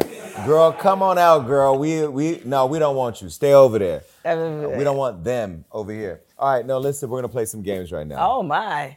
Now here's the time where we get to have a lot of fun. Some Oh. people call it mass. Ms. Jemele Hill's here. Um, she's already had an uphill battle, so it's all downhill from here. all right, so we uh, like to play this game called Name Drop. This is a game where I'm gonna drop somebody's name, a celebrity or public Oh, figure's name, and the first thing that comes to mind has to come out your mouth. Okay. Okay? All right. All right, cool. First person, Megan Thee Stallion. Oh, adoration, complete and utter adoration. Like, um, I would probably say in my top five want to interview list, like she's she's in the top five and she ain't 5 Yeah. And I just I just texted her the other day because she looks snatched here. This was not too long ago, but she's she's doing something, working out, keto, or something. She looks great. I know. I saw a, a photo as you know as we we're recording today of her, and I was like, "Oh my god!" Like she already always had an incredible body, but it looks like she's taken it to another level. And there's part of me that wonders, with everything she's been through, you know, they say the phrase "what revenge body." Mm-hmm. Like, is this her like telling y'all like, "Hey, motherfuckers, I'm still, I'm still here." I don't even know it's just, just the body, but it's also the attitude. Because since she's been back out, she's like in our face. She's co-hosting, uh, or she's co-headlining LA Pride this year Yeah. Mariah Carey. So I'm happy to see Meg doing well. Me too. Okay, next person. Tom Cruise. Now, recently you tweeted, I think there's a very credible argument to be made that Tom Cruise is the greatest movie star. Am I tripping? Um, no, because like, all right, just think about the massive amount of hits that he's had. Now I go back to Tom Cruise from like All American, right? Because I'm ten thousand years old, so it's like All American, Risky Business, Top Gun, Days of Thunder, like Mission Impossible and Mission e- Imp- all that those, yeah. And then, then the fact that he's doing his own stunts, uh, you know, Last Samurai, uh, Few Good Men. It, it- I think there's an argument to be made that he's the greatest movie star ever. Did you see the video of him driving his motorcycle and then he drove off a cliff and then he was literally shooting the scene and then the parachute opened? I mean, I saw him hanging from a plane, like for Mission Impossible. Like this dude, I, I'm eh, this dude has brought a different level to movie making. I know some people be like greatest action star. I was like, movie star is different from actor, mm-hmm. right? Like Denzel's an actor, and I, I- don't say that to shade Tom Cruise because I think he can act quite well uh, as well. But like, I think when you encompass what a movie star is. Mm-hmm. It's this dude. Look, he single-handedly brought people back to the theaters in 2022. facts. Yeah. Okay, this next person, Tamron Hall. Now I know you were recently on her show. my homie. Did you? What do you think about? What do you think about Tamara? I love Tamron. Uh, I know a lot of people. I think they were on her. Was it about Larsa Pippen? Yeah. Yeah. Um, we see Lar- Larsa Pippen, her her history, right? Mm-hmm. So I'm not I'm, I'm not here to judge her about her history, but like when you have that kind of history and you go on a talk show with a journalist that of Tam- Tamron Hall's credibility, what do you think you're going to be asked? Mm-hmm. And so I wasn't surprised by it. I saw what Portia had to say about it. Mm-hmm. Again, when you're on a show like Tamron's, and this woman has won Emmys, she's very well respected. She's not going to pull any punches. Um, it- it's funny because like after I was going through my Trump stuff, um, Tamron was, was like one of the first people I had dinner with, and so she was like a great support system. Like really was a really good friend, and so yes, I'm biased, and mm. so I think people who complain about how she conducts her interviews, some of them are just frankly not accustomed to being interviewed by real journalists. well, Charlamagne recently said, and I kind of agree that Wendy's missing out, and so Tamron's starting to Tamron ain't that Starting messy. to turn y'all, y'all tripping. starting Tamron is that not. Yeah, I don't see it. It might be Tamron Williams. I don't know. Y'all ain't gonna do my girl like that. I think Tamron's still, she's still holding it on the up and up. Okay, next person. She's a talk show host too, Mary J. Blige. Um, you said she was a dream guest to interview. I got to interview her. She was on the podcast, and little did I know, and you you couldn't have told young young Jemele this, young teenage Jemele this, who was absorbing what's the 411 that she would one day be my co-star. So, because we we did power, I, I say that loosely and, and totally in jest, Yeah. but technically yes, we were. Uh, I did Power Book Two, and so uh, we had a scene together, uh, me, her, Method Man, and that was great. Damn, her method. That's a, that's good. Goes back to the '90s. Yeah, I mean, probably the best time, the best part of that whole experience uh, doing it last season. Um, and you know, I don't know, I can't confirm or deny maybe in this season as well. But uh, the best part was the in between takes because you know when you film on a TV show, it takes a really long time to do like maybe three three scenes. But in a where we were shooting, it was me, Mary, Method Man.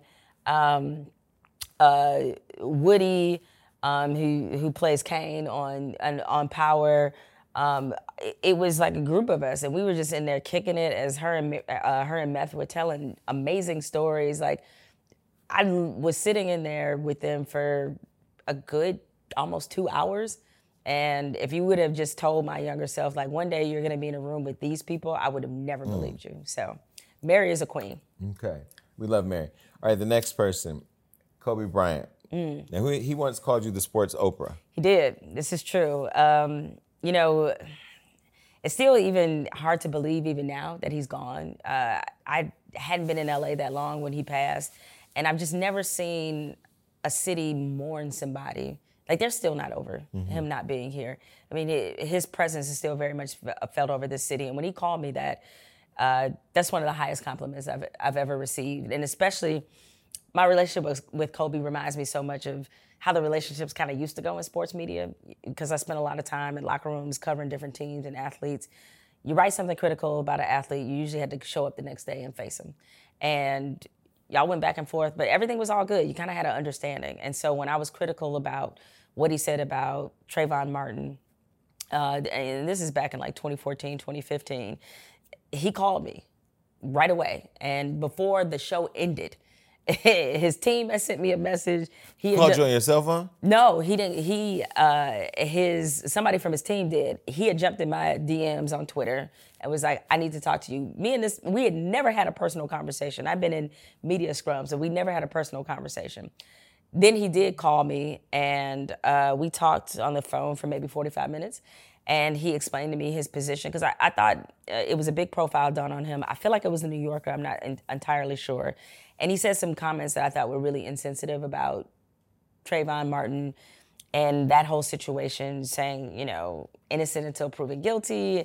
It felt very pro George Zimmerman. And I was like, I, you know, I, I criticized him about it.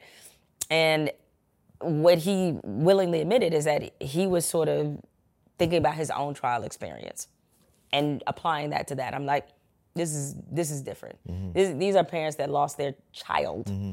Who was just walking down the street, and some self-appointed vigilante jumps out of nowhere, and this is what happened. And he understood my perspective. I understood his, and after that, we got really cool. And when he called me that, it was after we did an interview at the BET um, Awards weekend which he agreed to do. I, you know, I'm still blows my mind because he gave me his number. It Was like, "You need anything, you call." And when BET asked me to do a Genius Talk, he was the first person I thought of, and I texted him and said, "Hey, would you be down?" He said, "Absolutely." And we had a great interview, a great time. He shamed me for not watching Finding Nemo because I'd never seen it. He was I re- ain't never seen it either. he's really big into animation. I Yeah. mean, he won for an animated Yeah, yeah, project. yeah, he won an Oscar. Oscar. And uh, even then, he was he was talking about his love of storytelling. And when I reconnected with him later, after he retired, and he showed me around his his office where he had these animators and all this creativity happening, it was really clear that he was very happy retired and i never saw that for him i thought he wrestled with it because he was such a great competitor but yeah i mean it was the the kindness um, the generosity Kobe showed me, I, I I'll never forget. Yeah, I think that's what makes it all the more um, difficult to understand with him being gone so soon. Yeah, yeah, because he, I- thought, especially later in his basketball career, I think he was really starting to show people who he really was. And to have this other part of his sort of creativity go as well as it did with getting into storytelling and animation and, and film, um, it was just really quite devastating, you know, the way he died. Okay, um, the next person, Ja Morant. Ja Morant, yeah. Waving the club, waving the gun in the strip listen, club. we all have been in our twenties. I can't imagine being in my twenties and having as much money as he had. Only thing I want Ja to do is the, you know, we got to practice some situational awareness, homie. like we we got to. It's like you can't be up in the club, the strip club. The let's strip be let's be specific. With your shirt off, Right. Why you got your shirt off? Is what I want. And I, you know, I don't even watch sports, but didn't even know who he was until this happened. Oh, really? No, and now it's all over Hollywood. alike. We post him every day now. Listen, I really, first of all, he's one of the most exciting players in the NBA. I have every confidence that Ja Morant, like this was just a blip in the matrix. He's gonna be good because I think he really does, you know, get it and understand it. It's just 20s, a lot of money, bored. you just out here. I was like, I mean, God knows Well, I done had some strip club stories. stripper rehab and puts the guns down and just.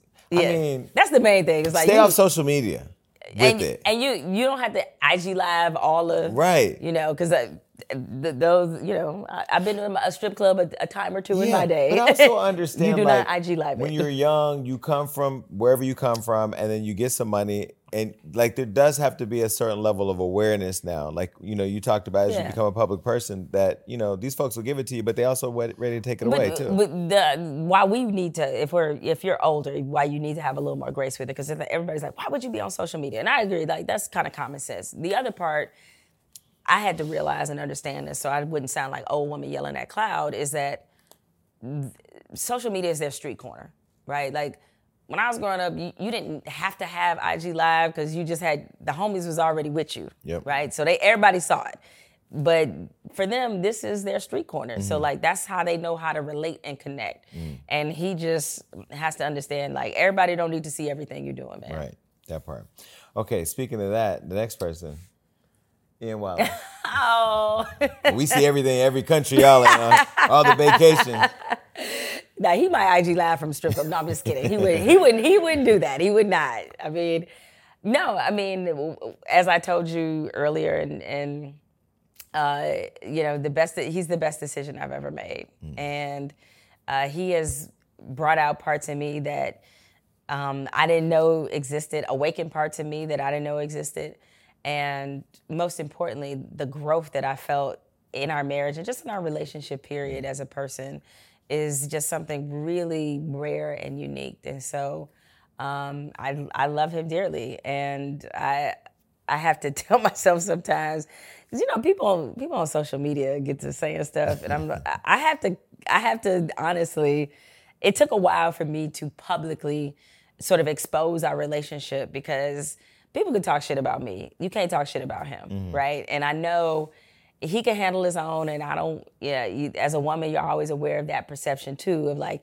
you come running to your man's defense everybody like he can't defend himself he need his woman it's like nah fuck all that like i'll fuck one of y'all up over here Wait, but now, now that I mean, he's good looking. He's on He's social great. media. Are they are they in his DMs? Uh, uh, oh You women know the girls are in his DMs. they might be i mean i i, I mean, 'cause once I you don't go- think so I mean, you don't you post them, but you don't you do tag them too? oh yeah i tag them. Oh yeah, you gotta get access to the DMs. i don't i don't even do all that You don't. No, I mean, here's this is what I, I truly, truly believe is anything the Lord want me to find out, I'll find out. That part. And I, I, I have never been the woman.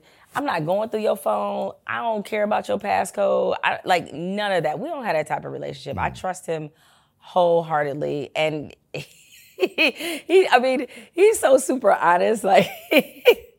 I can't say there has not been like some women that have. Just, he's told me all about it and showed me the message, and it's funny. They on a flight to India looking at y'all DMs. Stay the hell out of there.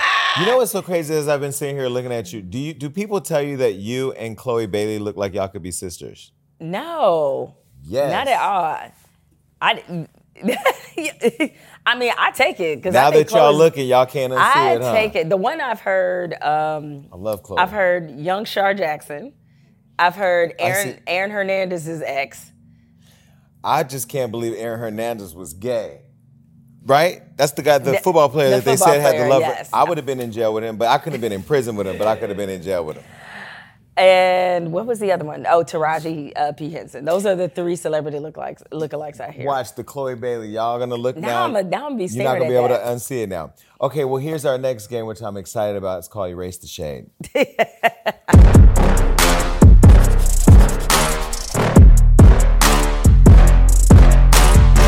So we all know Jemele is very active on Twitter. She's actually been suspended twice for it. Or were you suspended once and fired once, or did you quit? I've once? Mm-hmm. never been fired. She's the only major celebrity broadcaster we know who has been held accountable for social media violations. I've been yes. more than anybody, which is crazy because Trump was tweeting the most reckless shit every single day, and there's no Ain't accountability. nobody gonna check the president. Anyway. yeah.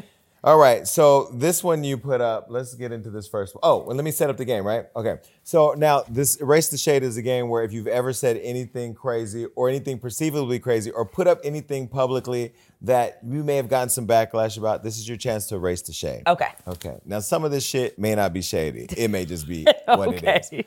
Okay. So the first one. Uh, there was a post uh, from a guy named David Hookstead who said ESPN has gone so woke. Its top two stories today are about women's college basketball, not the men's tournament, not NFL free agency, and not the upcoming NFL draft. Women's college basketball takes the top two spots at ESPN. Who is asking for this? And then you said, so now going woke means ESPN supporting the women's basketball tournament that check notes uh, they are paying $34 million a year for. Congratulations for being a clown. I ain't taking that back. no, I meant every word of it. And the thing is, the men's tournament, their games weren't even playing that day. It was like literally the women were the feature piece. And again, ESPN, it's their tournament. Right. They're not supposed to support it. Like that's what they're supposed to do. So he's just a fool. Like that, like, no, no, shade stays intact. Well, I don't even know what a hook hookstead is. I'm not even gonna go look. Okay. a dumbass is what it is. Period. All right. Here's the next one. Um, Ali Alexander said, "You bleaching your hair is whiteness, privileged actress, and a clown." And you said you definitely were the kid who fucked up the pizza party for everybody else. P.S. My hair isn't bleached.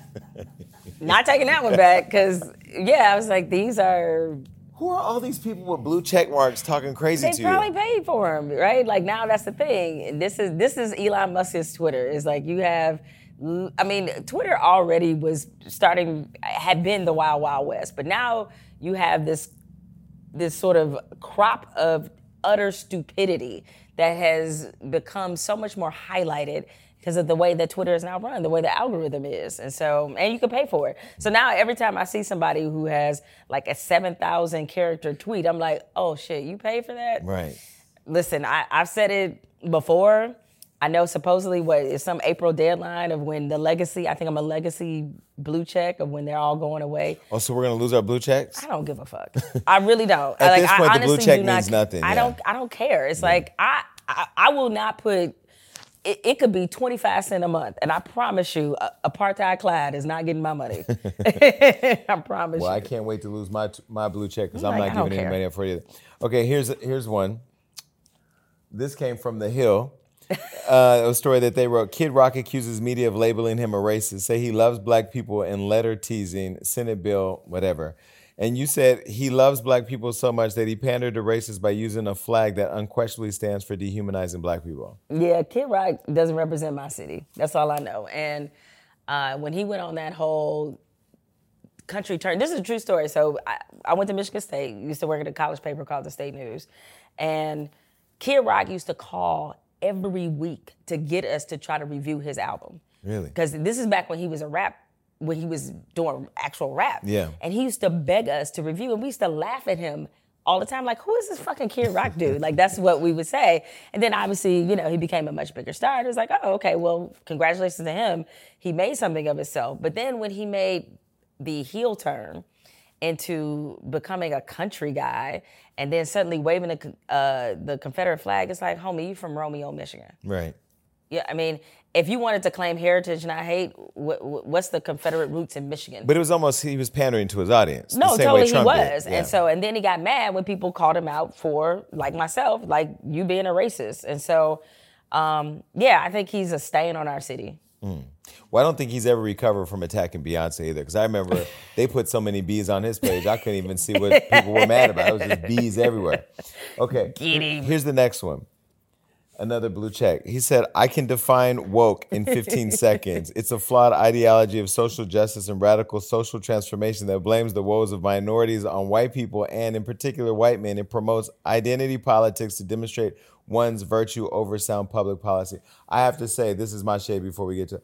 That was the longest. Ooh, that was some word of- salad, wasn't it? That was a lot. My mind was trying to wrap itself around all these different words. Like, what does that mean? You you simplified it by saying y'all are so bad at this. Woke has literally not, never meant this, and no matter how many black folks tell you diff- tell you differently, because the word came from us, y'all just gonna go ahead and dig deeper into making your own whiteness the centerpiece. Historically, extremely familiar. It's true. It's like white people hijacked the word, much like Donald Trump hijacked the whole protest that Colin Kaepernick was doing because they needed to center themselves. And so now anything that white America doesn't like is labeled woke. It could be like, I hate tequila because it's woke. What the fuck does that even mean? It's like, what? you know?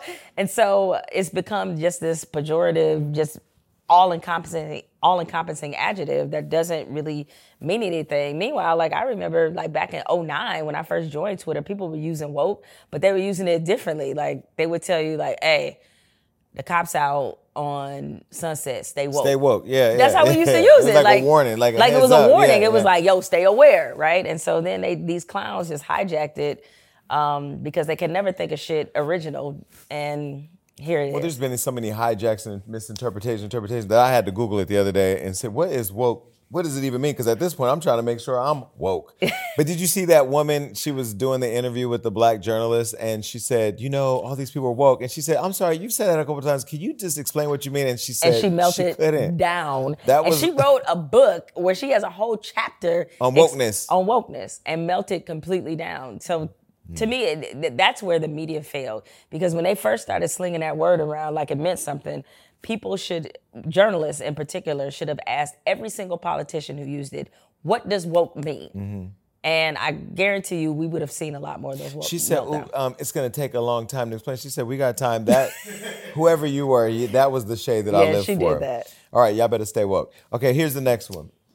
Uh, Piers Morgan mocks Angela Bassett, who didn't get the memo at Oscars, and you said, "I find this really, I, I find this really ironic coming from the guy who acts like he hit Meghan Markle with a "Do you like me?" check yes or check no." And because she hit him back with a check no, he's been perpetually in his feelings. It's true. I mean, like he told that story about how she stood him up, and like this dude ain't been right ever since. It's like, you know, he. And there was a brief period where Piers Morgan was actually kind of a respected interviewer, mm-hmm. and he's now turned his whole persona into being this constant objector of, you know, of black women in particular. So. Nah, so far, like nothing you you guys have presented, I actually take back. I'm like, I wish I would have thrown more shade, if anything. well, that's why I said I, I don't I don't know that you're gonna take any of that. Yeah. Ironically, I'm gonna show you this clip of when I went on Piers' show, but it was about Meghan Markle, and I didn't know his relationship or his infatuation with her, and I felt like the people like they had lined up so many people to bash her. Yeah. That once it got to me, I said, I'm gonna get this whole clip off before they get me up out of here. I'm gonna show you the clip when we're done. Okay, the next one. This is literally the devil, Ron DeSantis. He said it was great celebrating Black History Month at the mansion, and he put this photo up. And you said the secondhand embarrassment I feel for the black people who actually performed for the man behind banning prominent book, uh, books uh, by black authors statewide. Uh, you know, and a lot of people are like, well, what are they supposed to do? Because he controls state funding. They ain't got to do that. You know, it's it's got to. this is is this Coonan? Um. Well, you know what? I need to find out more about who they are. Okay. Because if these are young people That don't know that don't know any better, or for that matter, you hear governor's invitation, and maybe you're not understanding from a wider scale what that means. But whoever the adults were in charge should have never let that happen. Every black person in the state, I don't give a damn who he called. When your child saying- comes home with a permission slip to go perform somewhere and it tells you it's the governor Ron DeSantis, you, the, the answer is hell no. Yeah. okay, like no. So um, I, I thought that was a, a terrible moment. Mm. But unfortunately, to some degree, a, a reflection of what's happening in Florida politics because there's not enough happening on the ground. Mm. Okay, here's our last one. Um, there was a photo of uh, NBA basketball player Wilt Chamberlain with his two Great Danes at his home in LA County, uh, California, and this is of in 1974. This is Ebony magazine. You said it's part of the larger plot to emasculate and feminize black men, asking for the fake outrage police on Twitter. Yeah, because like all of a sudden when Jonathan Majors, his Ebony cover, which I thought was amazing. I thought it was great. I thought it was really well done. That comes out, and then there's this loud, ignorant contingent of people who are just like they trying to destroy the black man. I was like, with some feathers? I mean, like, really? Well, Because I thought it was the criminal justice system. Maybe I'm tripping. Well, now it's the white woman say he beat her in a taxi. Yeah. I don't know. Well, Jonathan, good luck. I don't I don't know what's going on there, but I will say this about that situation is that to me the the more kind of disturbing conversation about this is that there's been so many of us who have been like, oh, that's why you need to be with a sister. I'm like, what do you mean by that exactly? It's like uh, again, I don't know if he did or didn't do it. Like, who knows? Like, that's for the courts and the authorities to decide. But let's just say, for argument's sake, that he is abusive. We need to be with that. Right. Like, it's like black women can take a punch. Is that what you're saying? Right. Because that's how I feel like people are saying. Is it's like, oh no, if he were with a sister, she would shut up about it. Right. Really? Like, Right. I, I mean, it feels like a backhanded.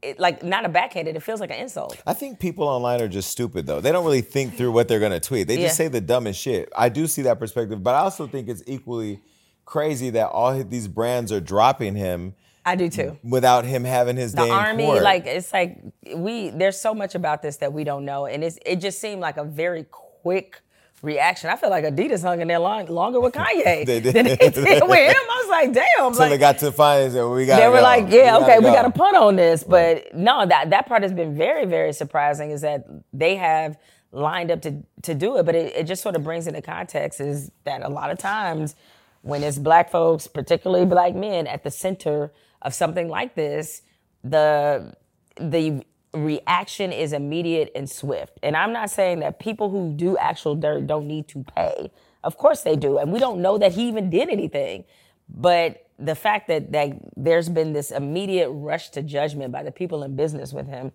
is very telling. Right.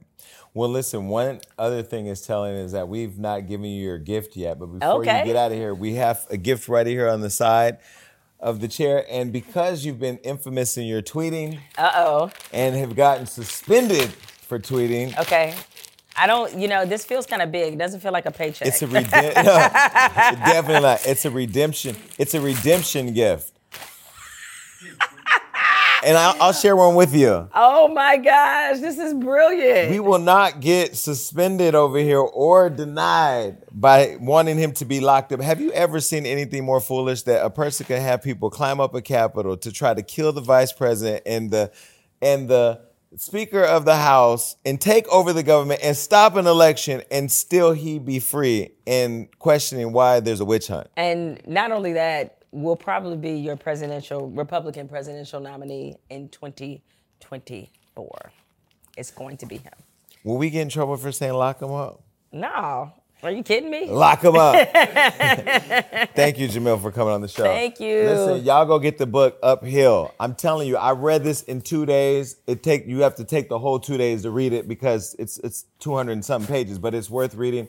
And you know what? Stop judging a book by its cover because we all been through stuff. My book, her book, tells you that it was a long process of personal healing to get here, and the fact that you're still so happy and found love gives me hope that I might find love too. I just gotta stop touching other people after I drink You, it. you know what? You we all got to come through something. Growth, Exactly. growth. Like you got it. See, I hope y'all believe in me the way she does. Thanks, real Peace.